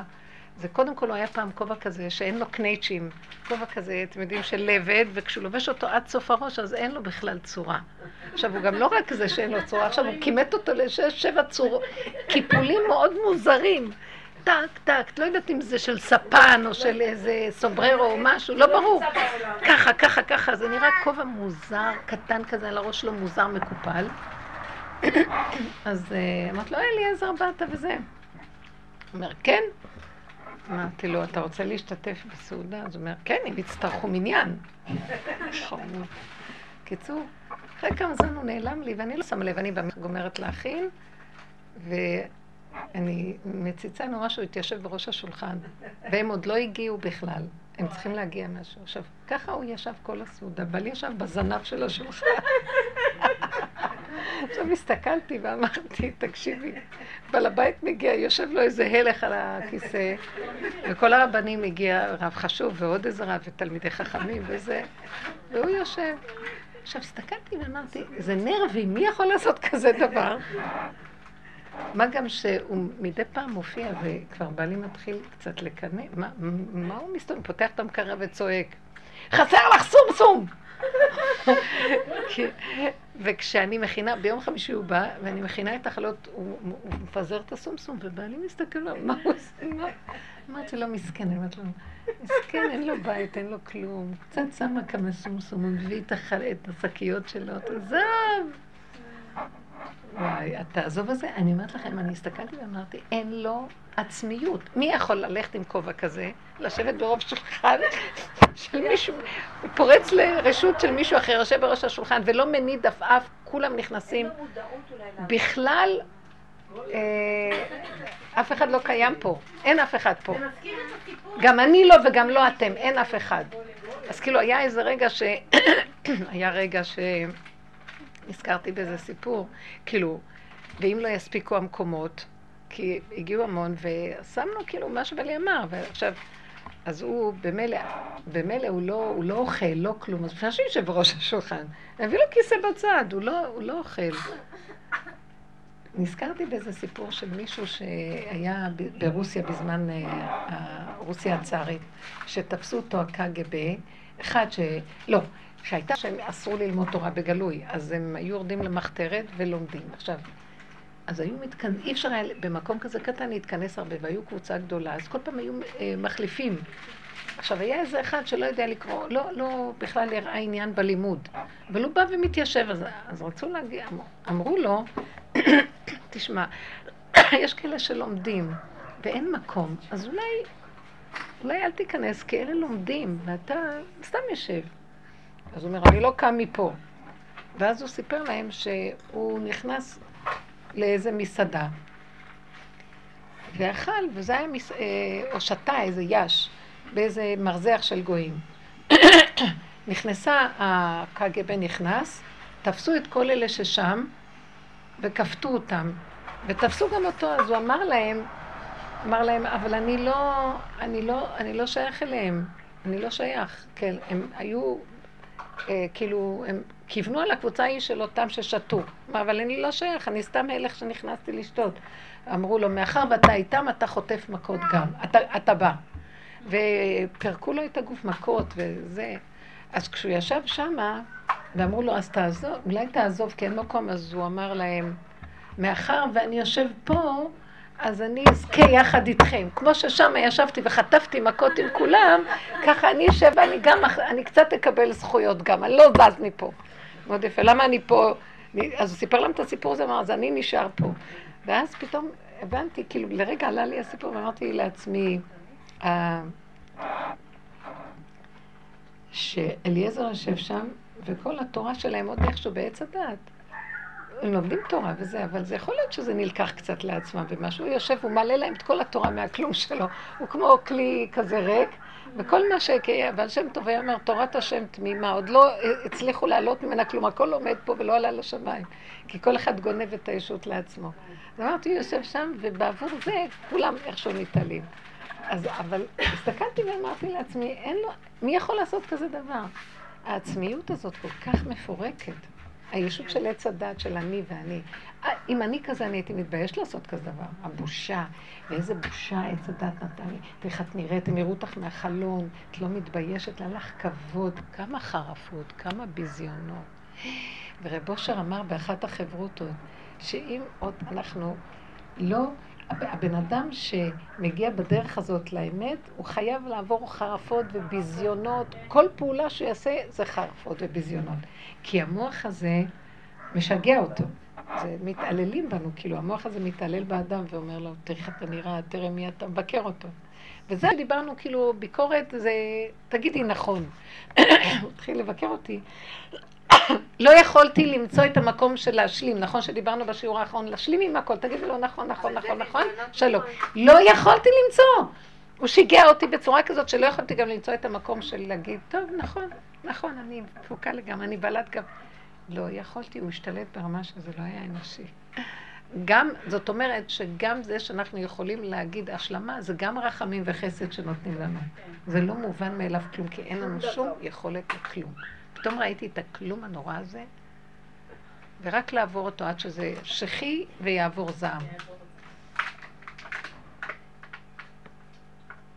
כאילו, אני באה היום ממקום של, אה, אנחנו בכזה קצה, שגם העבודה הסופית שאנחנו אומרים, זה, דיברנו על ההשלמה, ותחכה על הכל, אין כלום. מי נותן לך את הזכות לעשות את זה בכלל? זה כל כך פשוט. רגע אחד שהעצמיות הזאת מחליטה להשתולל עלייך, הזנב של הנחש, אי אפשר לעמוד בזה בכלל. רק צעקה. מכל הכיוונים, ורק הצעקה ש... הצעקה עזרה לי כל פעם, יכולה יותר, משהו בתוך הנפש, לא יכולה יותר, כל פעם לא יכולה יותר. זה קצת שחרר, ואפשר היה לנשום. עכשיו תגידו אתם. כן. שהרגשת, אני מרגישה את זה כל יום, כל היום. חרפות. החוסר שקט הזה, שגם מפה, גם משם, לא טוב. זה המשוגע, זה לא את. זה החוסר שקט הפנימי הזה, שאת לא רוצה להיות בעולם הזה, אבל אין לך ברירה ואת תקועה פה ואת חייבת... אני כל הזמן, אני... ואני זוכרת שהייתי צעירה, יום אחד יצא לי צעקה בלי העבודה, כאילו צעקה פנימית כזאת. אלוקים, כאילו, איפה אתה? כאילו, בוא תראה מה קורה פה, כאילו, זה רחוק ממנו. כאילו, כן, כן, נשמה ערטילאית, כן. והדבר הזה זה ממש... אה, אז עכשיו הדרך הזאת היא כאילו, היא עושה לי סוג של נחת, שאני כן. עובדת נכון. זה עושה לי נחת. למה? כי, כי באמת, ה... כי הנשמות הן אה, עשוקות, אנחנו עשוק, עשוקים בידי הכוחות האלה. של המחשבות, של הסערה, של הבלבולים, של ה... ואין לנו יכולת, אין לנו יכולת להציל את עצמנו מהמצב הזה. והדרך הזאת, לפחות תכירי, תודי, ותגידי לו, אני לא יכולה כלום. המקום הזה של מודה ועוזב, זה ישועה מאוד גדולה. צדיק האמת, האור ש... של צדיק האמת, שזה האור הגנוז. זה, רב אושר היה אומר, זה הקדוש ברוך הוא בכבודו ועצמו. זה האור הגנוז שבא ממקום של איתך, את לא לבד, מתעורר. כי אין סיכוי לבן אדם. ומה שקורה בעולם, אם אין להם, אם אין את הדרך ואין את הקשר לצדיק האמת שזה הדרך, אז אנשים לוקחים כדורים, משתגעים, חושבים שמשהו לא בסדר, הם משתגעים, הם מאמינים למחשבות שלהם. זה כל כך נראה אמיתי. כאילו אסור להאמין למחשבות האלה בכלל, ואיך זה נראה באותו רגע אמיתי. במקום שכאילו, אחרי זה הגעתי עם המקום הזה שאומר לי, תשכחי מי את, אז עכשיו כל מחשבה שבאה, אל תאמיני, אל תאמיני, אל תאמיני. תעשי פעולות פשוטות כמו גולם, זה חוזר גם למקום הזה. לא לפתוח את המוח לחשוב. אז אני כן עשיתי נכון, לא עשיתי, אין מקום לזה בכלל, כלום. לא חשוב מה עשית, שום דבר. אל תיכנסי במחשבות האלה בשום אופן. משהו כל כך, הוא כל כך המחיש לי את השיגעון, שאני מפחדת. שהרי את לא מציאות, את לא מציאות. אז מה כן? גולם שמתהלך והסיבה מובילה אותו, פעולות פשוטות, טק, טק, טק. גם לשלוח את כל הדבר הזה שהוא היה מדויק עם מחשבה, לא היה שלי בכלל, והיה, יצא ממני וזהו, ולא קשור בכלל שבן אדם חשב ותכנן. גם כתבתי פתק, והרגשתי שזה נעשה ממקום אחר לגמרי. דרכנו פועלים כוחות נכונים. המשוגע הזה לא נותן, זה מלחמה, זה מלחמה. השם יחתו עליו מריביו בשמיים. יש בשמיים מלחמה נגד השם. אבל הרבנית, ונגד משיחו, כן, אבל, כתוב. אבל, הוא ברא, אבל יש משהו שהוא נתן בחירה. הוא נתן בחירה, והבחירה התגלגלה למקום שאנחנו שכפלנו את הרוע בהרבה. יש תמיד אה, משהו שיכול לצאת מהקשרו בבריאה הזאת, כי אז יש יסוד הבחירה, כי אם לא, והכל היה מראש, אז לא היה... כמו שכתוב, הכל צפוי והרשות נתונה. הוא נתן איזה נקודה בתוך זה, כדי שהמשחק יהיה משחק של פלונטר כזה, שתוכל איך לפרק אותו. אחרת, אז מה כאן אין משחק. אז במקום הזה, שכפלנו את הרוע, זה כדור שלג, אנחנו לא תופסים, אה, הלכנו לאיבוד. ממחשבה למחשבה, להרגשה, לזה, לזה. אנשים השתגעו, היום לוקחים כולם כדורים. יכולנו לעצור את המצב האנושי הזה מזמן. בדור הקודם לא היה ככה. לא הדור הקודם של המאה הזאת. בוא נגיד, מתחילת המאה התחיל שיגעון, אבל זה הולך ונהיה יותר ויותר. היום 80, 90 אחוז אנשים לוקחים כדורים, לא יותר. למעשה אלה שמאושפזים הם הבריאים, ובחוץ מתהלכים אנשים חולים וחושבים שהם בריאים. בדיוק הפוך הכל.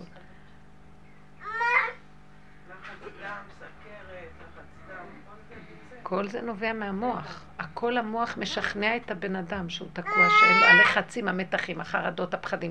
זאת אומרת, זו נקודה של משהו שמתגלה, נקודת הפלונטר, אבל השכפול שלה ברמות שכבר אין לנו שליטה עליהן. זה, זה קורע עכביש. אה? אני מרגישה שאני חוזרת לאותן נקודות של פעם. ברור. ברור. אני ביום שישי, אני נכנסת לנקודה, למ- למישור הזה שקוראים לו שיממון, בדרך כלל. שיממון אצלי הוא נוראי. צריכים לפתוח את הפה בשיממון ולדבר. זה המבדיל בין הבהמה לאדם, כוח המדבר. הבהמה זה החי, חי מדבר. החמישי זה חי מדבר, דומם צומח חי. אה, לא, דומם צומח חי ומדבר, אז הרביעי. ואחר כך יש מדרגת האדם. אז הרביעי זה הכוח של הדיבור, וזה מפיק שיממון. זה, זה היתרון של האדם מן הבהמה. הפה נסגר. ביום שישי, נסגר באותו רגע. זה בדיוק? הקושי. אי אפשר לדבר מהפה לפעמים. כי זה ההשתלטות, המוח כל כך משתלט, שבדיוק זה מה שהוא רוצה, שנהיה הלם. ביום שישי הוא נתן לי לבשל, לא, לא הרגשתי אפילו את הבישול. ושאצלי הבישול אף פעם לא נותן לי לבשל. ו... והלך מהר מאוד והיה הכל בסדר, אבל פתאום נכנס הכוח הזה. ואם כבר הספקת, אז כבר. נורא, איזה כוח. ישות. ואז פתאום, איך אני מרגישה שהוא נכנס? יש לי כלל ברור אליו. שהגב שלי מתחיל לפעום, באמת, והרגליים שלי לא נושאות אותי. כי הוא רוצה נורא מהר והשם נורא מאט. אז שניהם נלחמים אחד נכון, נכון. זה דבר אתם נוראי. רואים? כן, הגבול אומר די. שאמר לעולמו די. ואנחנו, המוח לא מוכן, מה פתאום מישהו יגיד לו מה לעשות? הוא כאלוקים, הוא אם הוא כבר, אז אלוקים. כבר. אוי, נורא, אני חולה. בדבר הזה. אבל המקום הזה שראיתי, אמר- כמה פעמים אני אומרת לו שם, אני אנצח אותך, אתה לא יכול לנצח אותי. אתה לא יכול לנצח אותי. ואז אני אומרת לו, אז תרחם עליי, כי תראה את המצב שלי, תעזור לי ברחמים, כי אני תקועה לגמרי. במקום הזה להתבונן ולהתוודות, לפתוח את הפה ולדבר. זה המקום של הקשר, זה ההתבוננות והדיבור, ההכרה והדיבור, זה כל העבודה של מדרגת האדם. להשתמש בכוח המדבר וההכרה, ההכרה והדיבור. כאשר מה שמספק לך את הכל זה יסוד הבהמה וה, והקלקול של העץ הדת. זאת אומרת, יש לך כאן, אה, את אה, חולשת על ממלכה שלמה. זה הקשר שלנו לכוח האלוקי, שיכול משם לבוא איזו ישועה שנקראת האור הגנוז, שהוא לא טבע בכלל. ישועה לא בטבע. כמו שהיה עם משה רבנו ומצרים. המצרים מאחורה רודפים, קדימה, חנק, לאן ילכו, מה יעשו? אז הוא התחיל לעמוד ולדבר עם השם. שם במקום הזה השם אומר לו, אתה, זה בסדר, כאילו, מה תדבר אליי, דבר אל בני ישראל וייסעו. זאת אומרת, במקום הזה, אני עכשיו, כי אתה צעקת, צעקו, ויצעקו בני ישראל, צעקו. אתה צועק ואתה מביא תפילה של חרדה, ומה יהיה? ואתה מבקש ישועה, עכשיו תפסיק הישועה, אני אביא נס. מתגלה נס, התגלה קריאת ים סוף, האור הגנוז הגיע. האור הגנוז שבו נעשים ניסים. כל, לכן משה רבינו, או השם אמר לו שתוק, שהוא אמר לו, יש לך אחד כזה ואתה מביא על ידי את התורה? כי הוא אמר לו שהתורה ביסודה זה האור הגנוז, רק בגלל הקלקול היא ירדה לתורת הבריאה, וצריכים להתפלפל במוח, בלמדנות של עץ הדת. אבל משה רבנו אמר לו, אתה שייך לאור הגנוז, ואתה תשתמש לאורך כל הדרך באור הגנוז. הוא הביא להם, אה, אה, בזכות משה רבנו, היו ניסים ונפלאות שלא היו על הארץ, כזה דבר. כל מה שקרה במצרים, כל המכות של מצרים, שהוא כל מה שקרה עם פרעה וכל האותות והמופתים וקריעת ים סוף והורדת המן וענני הכבוד ומכה את הסלע ויוצאים מים, כל הדברים האלה זה לא דברים שהם טבע. הוא היה משתמש בכוח הזה. איך? כי הוא היה איך לגשר את המצב של הטבע לאור הגנוז. זאת אומרת, זה המקום הזה, אני תקוע. ולמה השם כעס עליו כשהוא היכה את הסלע ולא דיבר אל הסלע? כי הוא לא אמר אני תקוע. הוא הלך בכוחנות, אני אראה לכם מה זה. הוא היה צריך להיכנס, כי האור הגנוז מגיע כשהבן אדם אומר, אני לא יכול, תקוע. הוא לא הראה כאן את התקיעות, על כי לא קידשתם אותי לעיני בני ישראל, על כן אני לא מכניס אתכם לארץ ישראל. כי ארץ ישראל, מה מסמלת ארץ ישראל? וזו הנקודה שאת אמרת. ארץ ישראל מסמלת את הקטנות. הבן אדם קטן, ארץ ישראל קטנה, בן אדם קטן, יש כאן קשיים מאוד גדולים, ומי יכול לטפל בזה? רק הוא. בגלל זה הניגודים כל כך גדולים פה, תראו איך אנחנו נראים פה. ארץ יחידה במזרח התיכון, וסביבה מלא אויבים כל הזמן. והם גם נכנסים וכבר הם כבר בתוכנו, זה כבר לא מה שהיה. מי יכול... ואנחנו עוד לא, הולך, לא הולכים עם השם, מה שהוא רוצה מאיתנו בארץ ישראל, אנחנו הולכים כאילו אנחנו עמי כנען פה. כוחנות, צה"ל, צבא, הכל. ברור שהשם אוהב את הבנים שלו, אז הוא עושה לנו בכל אופן ניסים לקיים אותנו, אבל עם כל זה, הכל בהסתרה ובחרדה ובכאבים והרבה קורבנות, שהיה בהחלט מיותר. אם היינו הולכים בצעקה, לא יכולים, זה לא בשבילנו כאן. אז היו כאן ניסים ונפלאות, ולא יודעת, כל מיני אפשרויות שהערבים היו פשוט מקבלים חרדה ופוחדים. או שהם היו נכנעים ומוכנים לשרת את נקודת האמת. כולנו היינו צריכים ללכת בצעקה הזאת? כולנו... אחד לא יכול לעשות כמו משה רבנו שעשה את העבודה? זה בסדר, ברור, ברור. שאז משה רבנו עשה להם את העבודה והוא הוריד להם את השיטה של העבודה. בזכות משה רבנו יש את השיטה הזאת, כי הוא הוריד מההתחלה ועד הסוף. אבל השם מתכוון שכל אחד ואחד יעשה את זה. מוישה רבנו היה מורה לדבר, אבל השם אומר, אבל כל המשחק של הבריאה הזאת זה שכל אחד ואחד יגיע למדרגת בורא. מה אני בורא, אף אתה בורא, ואתם עוד פעם רוצים איזה מנהיג אחד שהולך אתכם ותהיו כמו עדר. לא זה התכוונתי. לכן השיעורים האלה מאוד חשובים, כי זה לפחות מביא כל אחד ואחד בבחירה לגוע בעבודה ולעשות עבודה עם עצמו. הקטן כקוטנו והגדול כגודלו, זה לא חשוב מכל אחד כפי כליו ויכולתו. ואנחנו לא פטורים מזה בכלל. והבני אדם מה אומרים? לא רוצים, אין לנו כוח, מישהו יעשה לנו טוב, יבוא משיח, יסדר לנו את הכל. יודע, בלי סוכר אם אפשר. או רבע כפית. ויבוא משיח, יסדר לנו הכל. מה אתם מבלבלים את המוח? אצלנו אין כזה דבר משיח. משיח זה אור שיורד לעזור לי לעשות עבודה. בשבילי זה, זה גדר של משיח. מה אני צריך? דמות שתוליך אותי? זה אז אני נותנת ממשות לדמויות. והמקום הזה, השם יושב ומצפה. מתי? בסוף, אם אין ברירה, היו עשר, עשרה שיעשו עבודה, בזכות זה כולם יגאלו, אבל אז יאכלו לחם חסד, הוא אמר, ואז תהיה, יהיה בושה מאוד גדולה. ברור שבאותו רגע שאתה מקבל בחינם זה כיף, אחרי רגע כל אחד יהיה לו את המקום הזה, כבר יגיע הזמן שאי אפשר יהיה לשנות שום מצב. וואי, אני רק חושבת על זה, אני מתה, מתה, מתה מכאבים, מפחד.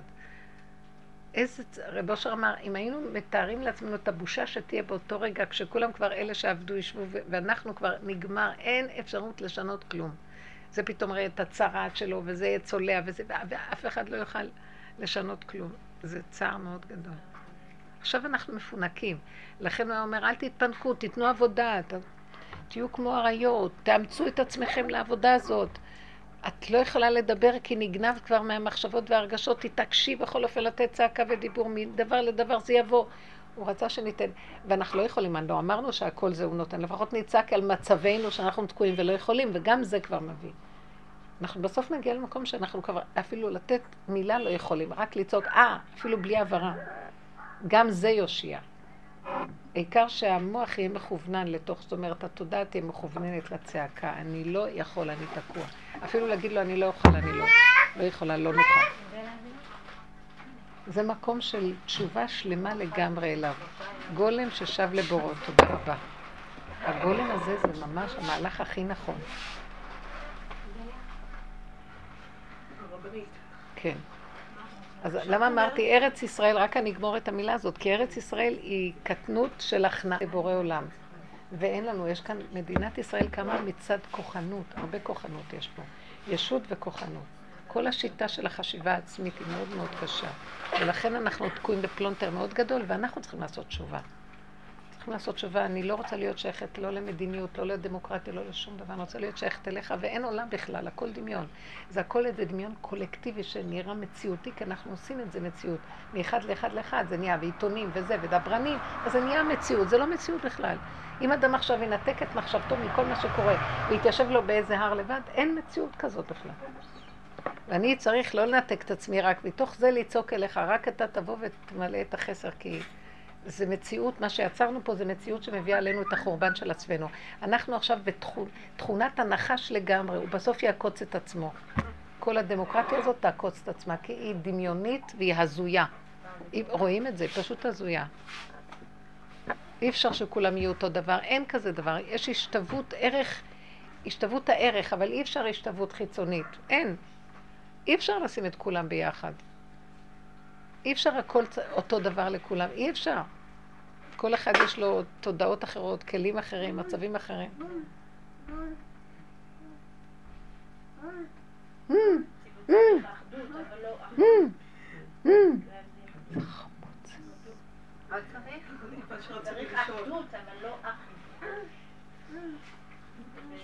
אדם צריך להתאחד עם מציאותו. צריכים להתאחד עם מציאותנו שאנחנו לא יכולים כלום. להסכים עם המצב הזה, ואז יהיה אחדות כללית.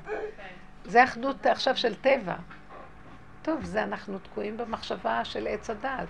אני אעשה זה, אז נהיה מאוחדים. הוא ילבש את אותו כיפה, אז נהיה מאוחדים. זה אחדות דמיונית. כן. כן, כן.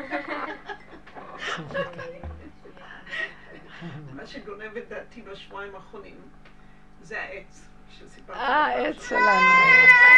העץ. העץ הגדול. ואני אומרת, בכוונה גונב את דעתי, כי אני משתמשת באמת... הוא לא נפל בגשם? לא. הוא. בכל אופן, כאילו... תודה לאל, כבר פירקו אותו, כבר סרגו אותו החוצה לעלילה. כל העץ, כל העץ היפה הזה. כל העץ היפה הזה הלך טוטלוס. והתהליך נסע בשבע ימים. מה התהליך? התהליך של ה... את יודעת, באו... כל הנסירה והזה, כן, לקח. זה, קראתי לזה השבעה על העץ. אבל ועם כל הצער שלי גם לדעת שהולכים לזרוק אותו במזבלה העירונית. זאת אומרת, וכאן מבחינת אגוז נחשב לאחד העצים הכי יקרים בשוק. אז למה לא, לא השתמשו בו למשהו? בטח השתמשו. יבוא מישהו ויקח. לא, לא, לא. דיברתי עם הפועלים, הייתי שם כל הזמן. בכל אופן, אז חשבתי זהו, נגמר. הייתה שבעה, היה אבל, שלי אני מדברת, נגמר. ואז היה סרט אחר, כאילו מה הסרט האחר, וזה הנצבות, זה היה בהדלקת נרות שהבלטתי ביום שישי. ואת יודעת, אני שייכת למשוגעים, כן? תוכי. אני רואה, כן. אה, את רואה. ואז אני רואה את, ה... את הישות של העץ. מה את רואה? את הישות? ישות. כאילו, אבל ממש אדם, כן. הרקולס כזה, גדול כזה, מואר מאוד. זה היה לי מאוד חדש. מעניין. ואמרתי, טוב, אז מי אתה? ואז הוא הצביע על הגינה ואומר, אני אגוס.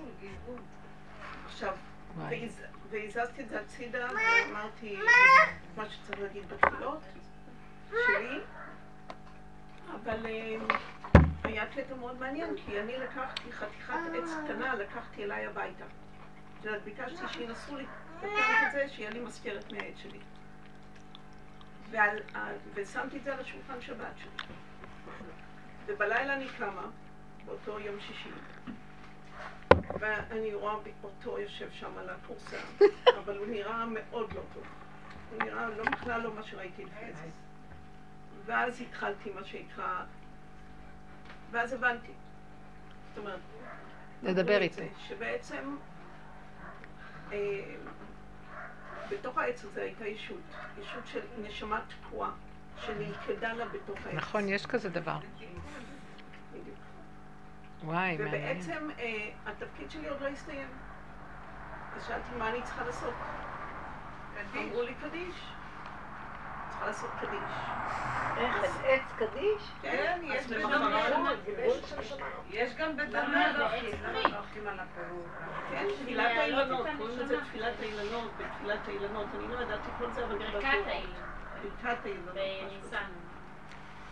אז ביום שבת הלכתי עם אה, דוד, עם הבן זוג שלי, ישבנו מסביב לעץ, לגזר שנשאר שם כתוב. קדיש. צריך עשרה אנשים. אני לא ידעתי. אני יכולה לעשות מה שאני יודעת, אני לא יודעת את כל הטקס. וביקשתי מה... מה שנקרא, שיעזרו לו, שיעזרו לו לעלות למעלה, כי אין יותר עץ. עכשיו, האמת היא שאני תמיד חשה את זה בגוף, כלומר הגוף אומר לי, הייתה לי הקלה מאוד מאוד, מה שנקרא כאילו ירד ממני עומס. אז לרגע אחד באמת נשמתי, אמרתי, יש פה איזה דבר טוב שקרה. העץ קרס, נכון. הפח נשבר ואנחנו נמלטנו, זה העניין. כן, יש כתוב, בכל דבר יש ניצוצות. גם כלים שנשברים יוצא מהם, כי נש- נשמות נלכדות בכל מיני דברים. כן. גם. לא עלינו, בתוך חי, בתוך צומח, מדבר. מאוד קשה. מדבר זה הדיבוקים השונים. ובאמת אני אומרת לעצמי, באמת, אני היום חווה, כאילו, שבראייה שאני עכשיו רואה מה שהיה לפני אותו סיפור של הקדיש וכל זה, כאילו, הוא קל לי, כאילו, אין, אין, זה לא היה סתם, זה לא קרה סתם, זה הגיע הזמן של הנשמה הזו לעלות למעלה. נכון. שבית הכלא שלה בתוך העץ הסתיים. כולם על ככה, זה לא מעניין יותר. מאוד יפה. מבינה? ו... ו... ה- ה- על פניו זה נראה יופי, אבל כשאני פותחת את התריס, והעץ הזה היה פה בגינה שלי, אין לך את העץ. אין לי את העץ. אבל מה שנשאר בה, העילה שלו עדיין קיימת. הוא לגמרי קיים, אבל העץ איננו. עכשיו, זה דבר מדהים, המקום הזה. ואני אומרת, שוב, חוזרת למה שאת מדברת פה. איפה הגבול הזה בין הדמיונות? האם זה מחשבות שלי? זה לא הייתה מחשבה. את לא פועלת מהמחשבה, את פועלת מהבהמה. הכוח של הבהמה אצלך מאוד מפותח. כי גם הבהמה רואה. הבהמה ראתה, האתון ראתה את המלאך. אז מהכוח הזה, זה החושים המפותחים, וזה בטבע. אנשים כאלה כאילו חושבים הם... אה, הם פשוט, יש להם אה, מדיומים האלה, יש להם משהו בטבע, החושים שלהם מאוד מפותחים בטבע. אה, הגאון היה קורא לזה, זה מצד הסטרא אחרא. כי זה טבע. טבע זה נקרא בעולם היהודי סטרא אחרא. זה לא על ידי מדרגת עבודה, זה לא על ידי... זה מתנה שניתנה לך מקטנות. אם אני אומרת נכון, כן? זה מקום שבא לך, ויש כאלה שנולדים ככה, או באיזשהו שלב מתפתח להם משהו שהיה בתוכם. ועכשיו, אה, אני חושבת שלרב אושר בטבע היה את זה גם, אבל הוא פחד להשתמש בזה, כי היו כמה סיפורים שהיו אצלו, בא אליו פעם איזה מישהו מפריז, איזה יהודי, שהוא, אה, שהוא עשה כל מיני להטוטים כאלה, והחברים אמרו לרב אושר, אתה צריך לראות, הוא עושה ככה וככה, והוא יודע ככה, וכל מיני דברים כמו סוג כזה של מדיום. אז רב הסתכל עליו, כאילו הוא יכול היה לעשות כל מיני דברים, והוא כאילו... רב אושר הסתכל עליו ואמר לו, אתה חושב שאתה יכול להגיד? חכה שאני אגיד לך. ואז הוא אמר לו, שלפני 17 שנה הוא היה בבית מלון בחדר 435, בוא נגיד, אני סתם אומרת מספר, ועם האישה הזאת שקוראים לה כך וכך, וזה, והוא סיפר לו סיפור שלם. והוא היה המום, והוא אמר לו, נכון, נכון, וכל החברים היו עמומים, ואחרי שהוא גמר להגיד לו הכל, אז הוא אמר להם, ואתם לא תעיזו להגיד מה שאני אמרתי לכם פה עכשיו. אל תוציאו את הדבר הזה. כאילו, הוא לא רצה להשתמש בכוח הזה, כי זה לא כוח, זה ביהדות לא נחשב הכוח הזה, כי זה כוח טבעי. ואני סבורה שבשלב מסוים, כשהוא קיבל את הדרגה של האור הגנוז והקדושה, ב... אז הט... הטבע הזה, זה היה הטבע שלו, עכשיו יכול היה להשתמש בו לצורך אה, שהוא היה רואה נשמות והיה רואה דברים, זה בא לו מצד הטבע, הוא חיבר את זה, אבל הוא עבד להשיג את האור הגנוז. והוא הסתיר את הכוח הזה. זה לא כוח בטבע שאפשר לה, להשתמש בו ככה, כמו שבעולם הטבעי הולכים למדיומים וכל מיני מגידי עתידות למיניהם וכל מיני כאלה, שזה אסור על פי התורה. כי התורה רוצה שאנחנו לא ניתן לטבע את הכוחות. נבטל אותם, ואז במילא האדם נשאר אותו דבר, כי זה השם נתן לי, כמו שאמרתי לכם, השם נתן לי את הטבע הזה, כי כמה עבדתי לא לתת, לא להתחנף, לא זה, לא, אני לא כותב, לא שלחת לאף אחד, לא עושה כלום, כי עבדתי על הטבע הזה שכל הזמן עושה ככה, ואחר כך חזרתי ביחידה לאותו מקום בדיוק, כאילו לא עשיתי עבודה, אבל מה, יש הבדל, זה כבר לא הבלבולים של המוח שעושים עם הסיפוקים והריגושים, זה פעולות קטנות שהטבע פשוט עושה, אז חוזרים, כמו שהיא אמרה, חזרת לטבע, חוזרים לטבע, אבל הטבע הוא קטן, מוגדר, והכוח, השם משתמש בו. כי הוא ברא את הטבע הזה, הוא ברא לי את הטבע. אני לא יכולה לשנות, ילד נולד עם טבע מוגדר. על מה אנחנו עובדים? לפרק את הדמיונות המולבשים על הטבע. המנגנון שנקרא זכוכית מגדלת, משוגע, ש... שתופס את הטבע כשבוי ועושה לו דמיונות. מרחיב אותו. ואז עוד יותר מקלקלים, זה הקלקול, מסכנים, אנחנו שבויים במהלך שהלוואי ונחזור, תחזרו לעצמכם, תשובו. התשובה היא לשוב ליסוד הראשוני הקטן. אתה נולדת ככה, והוא נולד ככה, וזה נולד ככה, והשם משתמש בכל אחד, מתי הוא משתמש בנו? כשאנחנו כבר נקיים ומוגדרים, הוא נכנס בנו.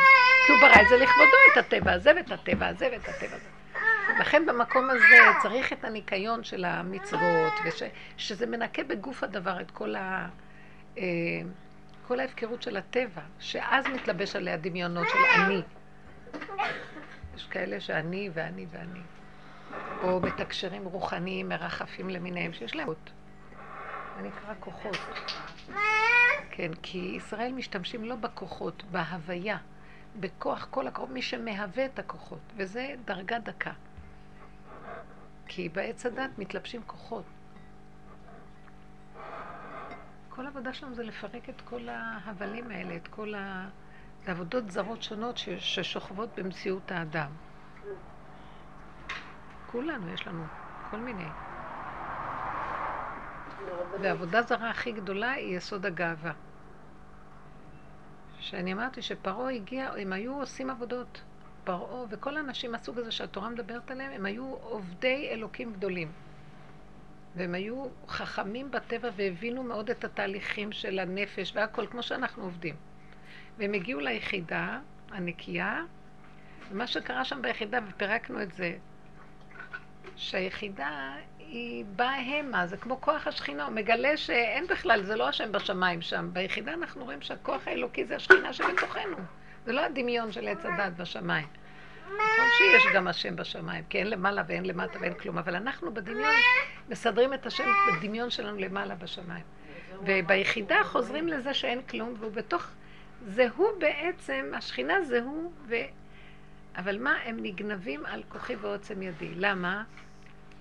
כי זה הסכנה שאנחנו תמיד צריכים להישאר בפגם. מה הפגם? תישארי בפגם ואל תצאי ממנו. תכירי את ה...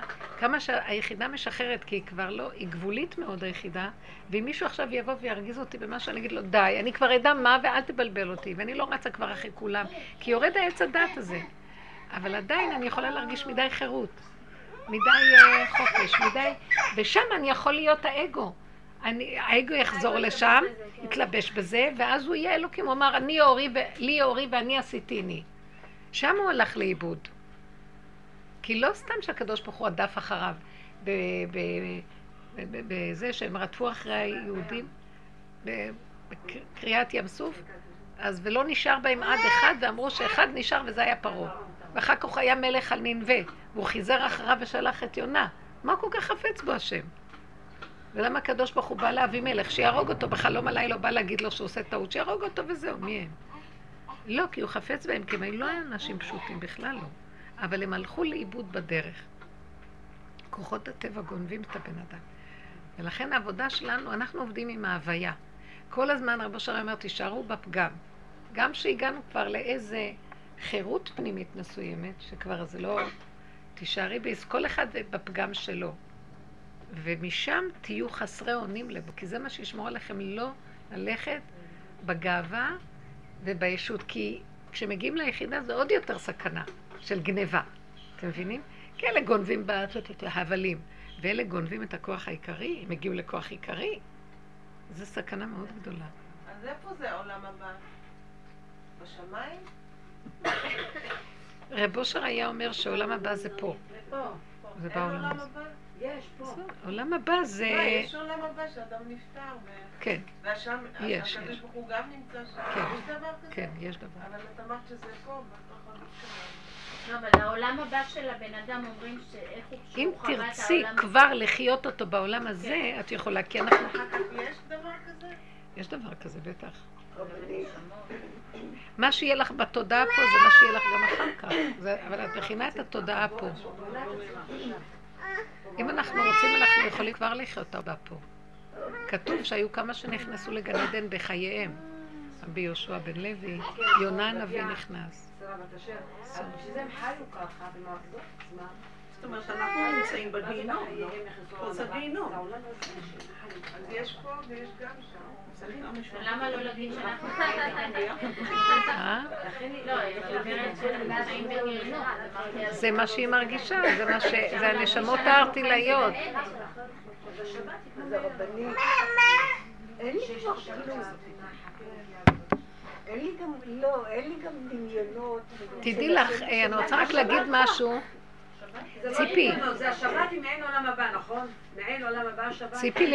ציפי. כן, כן. שמירת המצוות עוזרת לא לתת לנשמות להיות מדי ארטילאיות. ארטילאיות זה בלי מצוות, בלי זה.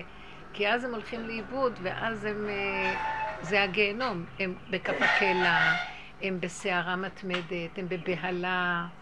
ואז המקום הזה, זה לא נותן אה, מנוחה.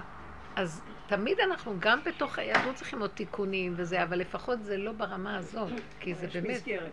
אה, אה, כמו שאת ראית, אה, נשמה שנשאבה לעץ, או מתגלגלת בבהמה, או משהו כזה, זה לא דבר פשוט, זה סבל מאוד גדול. השם ישמור ויציל. כן. אני, אני כבר לא מרגישה שום שייכות לעולם הבא ולדמיון של נשמה. את במקום אחר. לפעמים אני דואגת. את דואגת? כן, לפעמים, אז אם את, אם את דואגת, אם- אז את עדיין... אם שלחו לך... לא, תשמעי, אנשים מדברים על נשמות, אנשים מדברים על... על- נכון. אין לי אפילו צורך להדליק נר נשמה למישהו.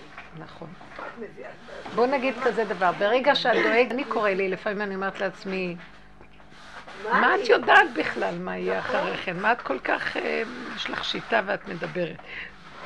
ואז נהיה לי פחד.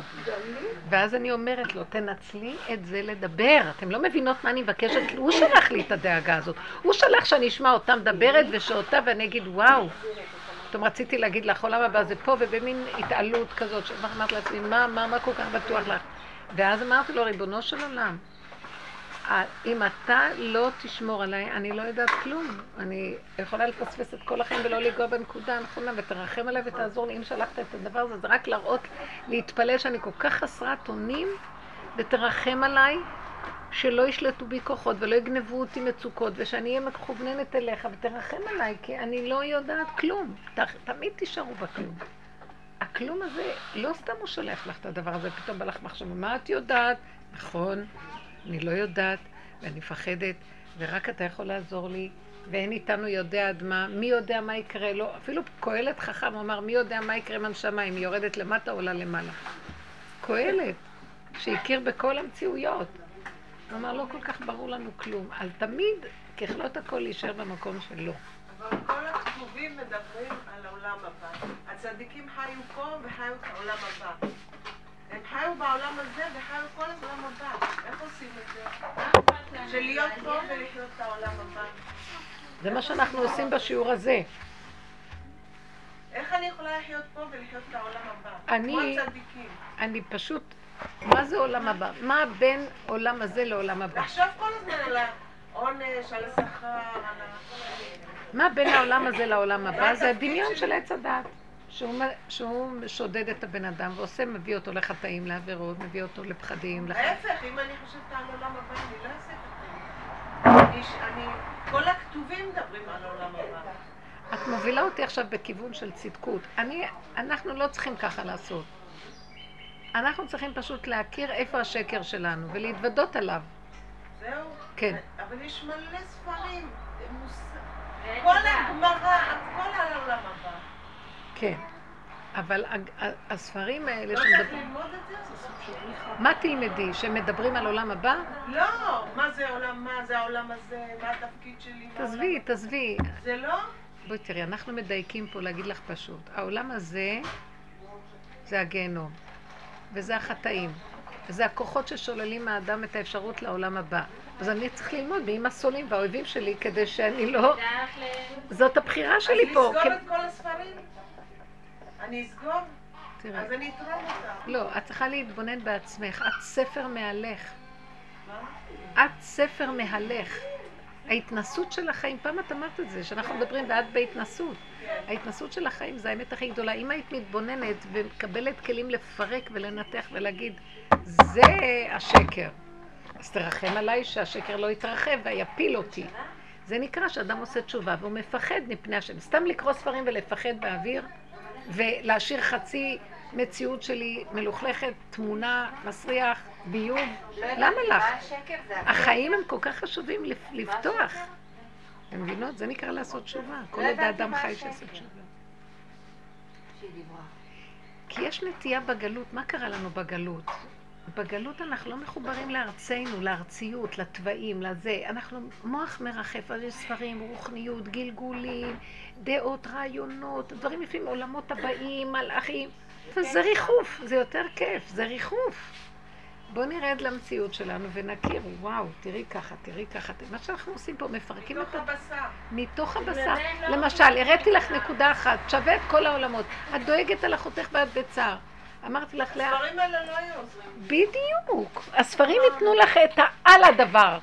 הם לא יכניסו אותך לתוך הדבר, והשיעורים האלה מכניסים לתוך הדבר. וזה אין ספרים כאלה, זה תורה שבעל פה שבעל פה. גם אין ספרים ש... כי זה תורה שבעל פה, היא תורת הדעת שהיא מגיעה לדרגות יותר נמוכות של התורה שכתובה. להסביר לנו. והתורה שלנו מגיעה לתוואים ונותנת לנו תורה שבעל פה שבטבע. אין את זה בגמרא. אתם מה זה מבינות? הלימוד תורה שבישיבות? זה מקום אחר, זה התיקון של עץ הדעת הם עושים. ואנחנו, הנשים היינו צריכות לעשות את התיקון במידות, שזה שורש התורה העליונה. משם באה התורה העליונה.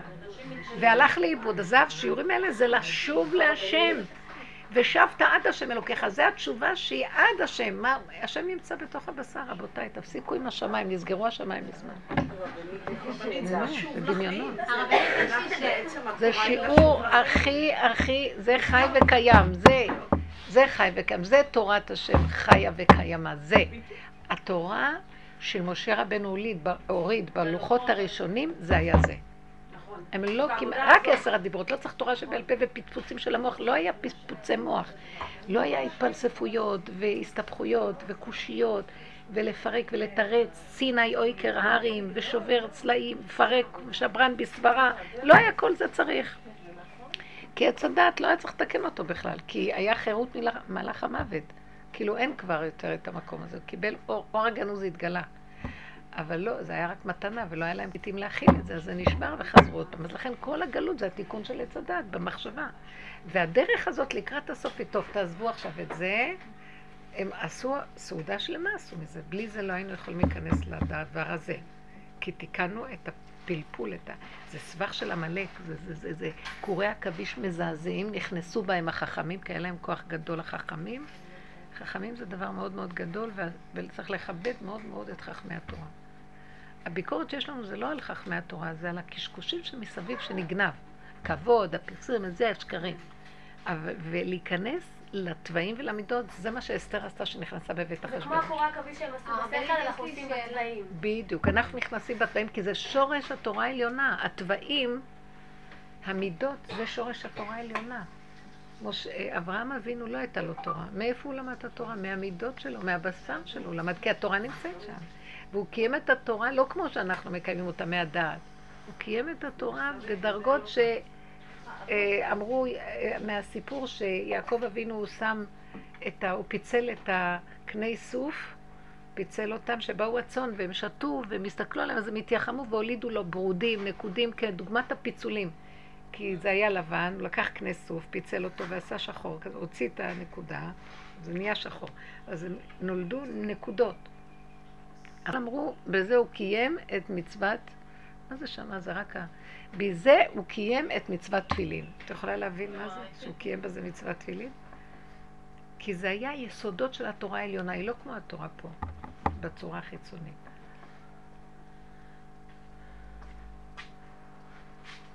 זה דבר שאנחנו, אז זה מה שנקרא לעתיד לבוא, זה הזוהר הקדוש. הזוהר הקדוש הוא מהאור הגנוז. הוא לוקח את התורה פה והוא מפרק אותה להכיר מה שורשה בעצם. הוא נותן לנו את ה... כאילו, איפה הקוד של כל הדבר הזה שהתכסה. הנה הקוד, הנה הקוד, הנה הקוד, הנה הקוד. זה דבר נורא גדול. משהו נפלא. את הפרינציפ של כל התורה. זאת אומרת, הלוח הבקרה של התורה. זאת אומרת, התורה היא קומץ.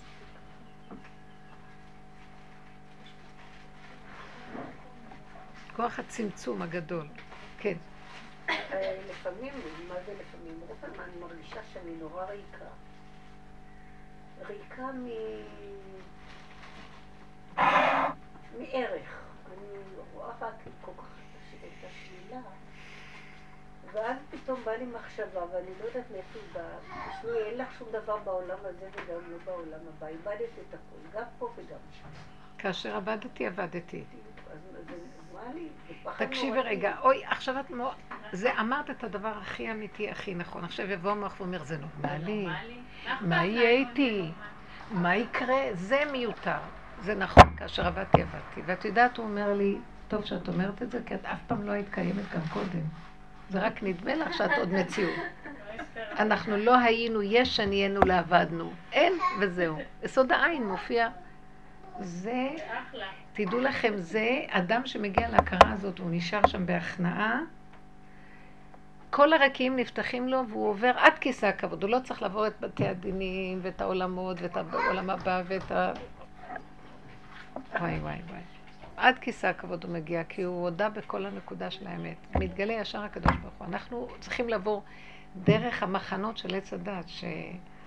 כי אנחנו שייכים למהלך הזה, אז עכשיו צריכה...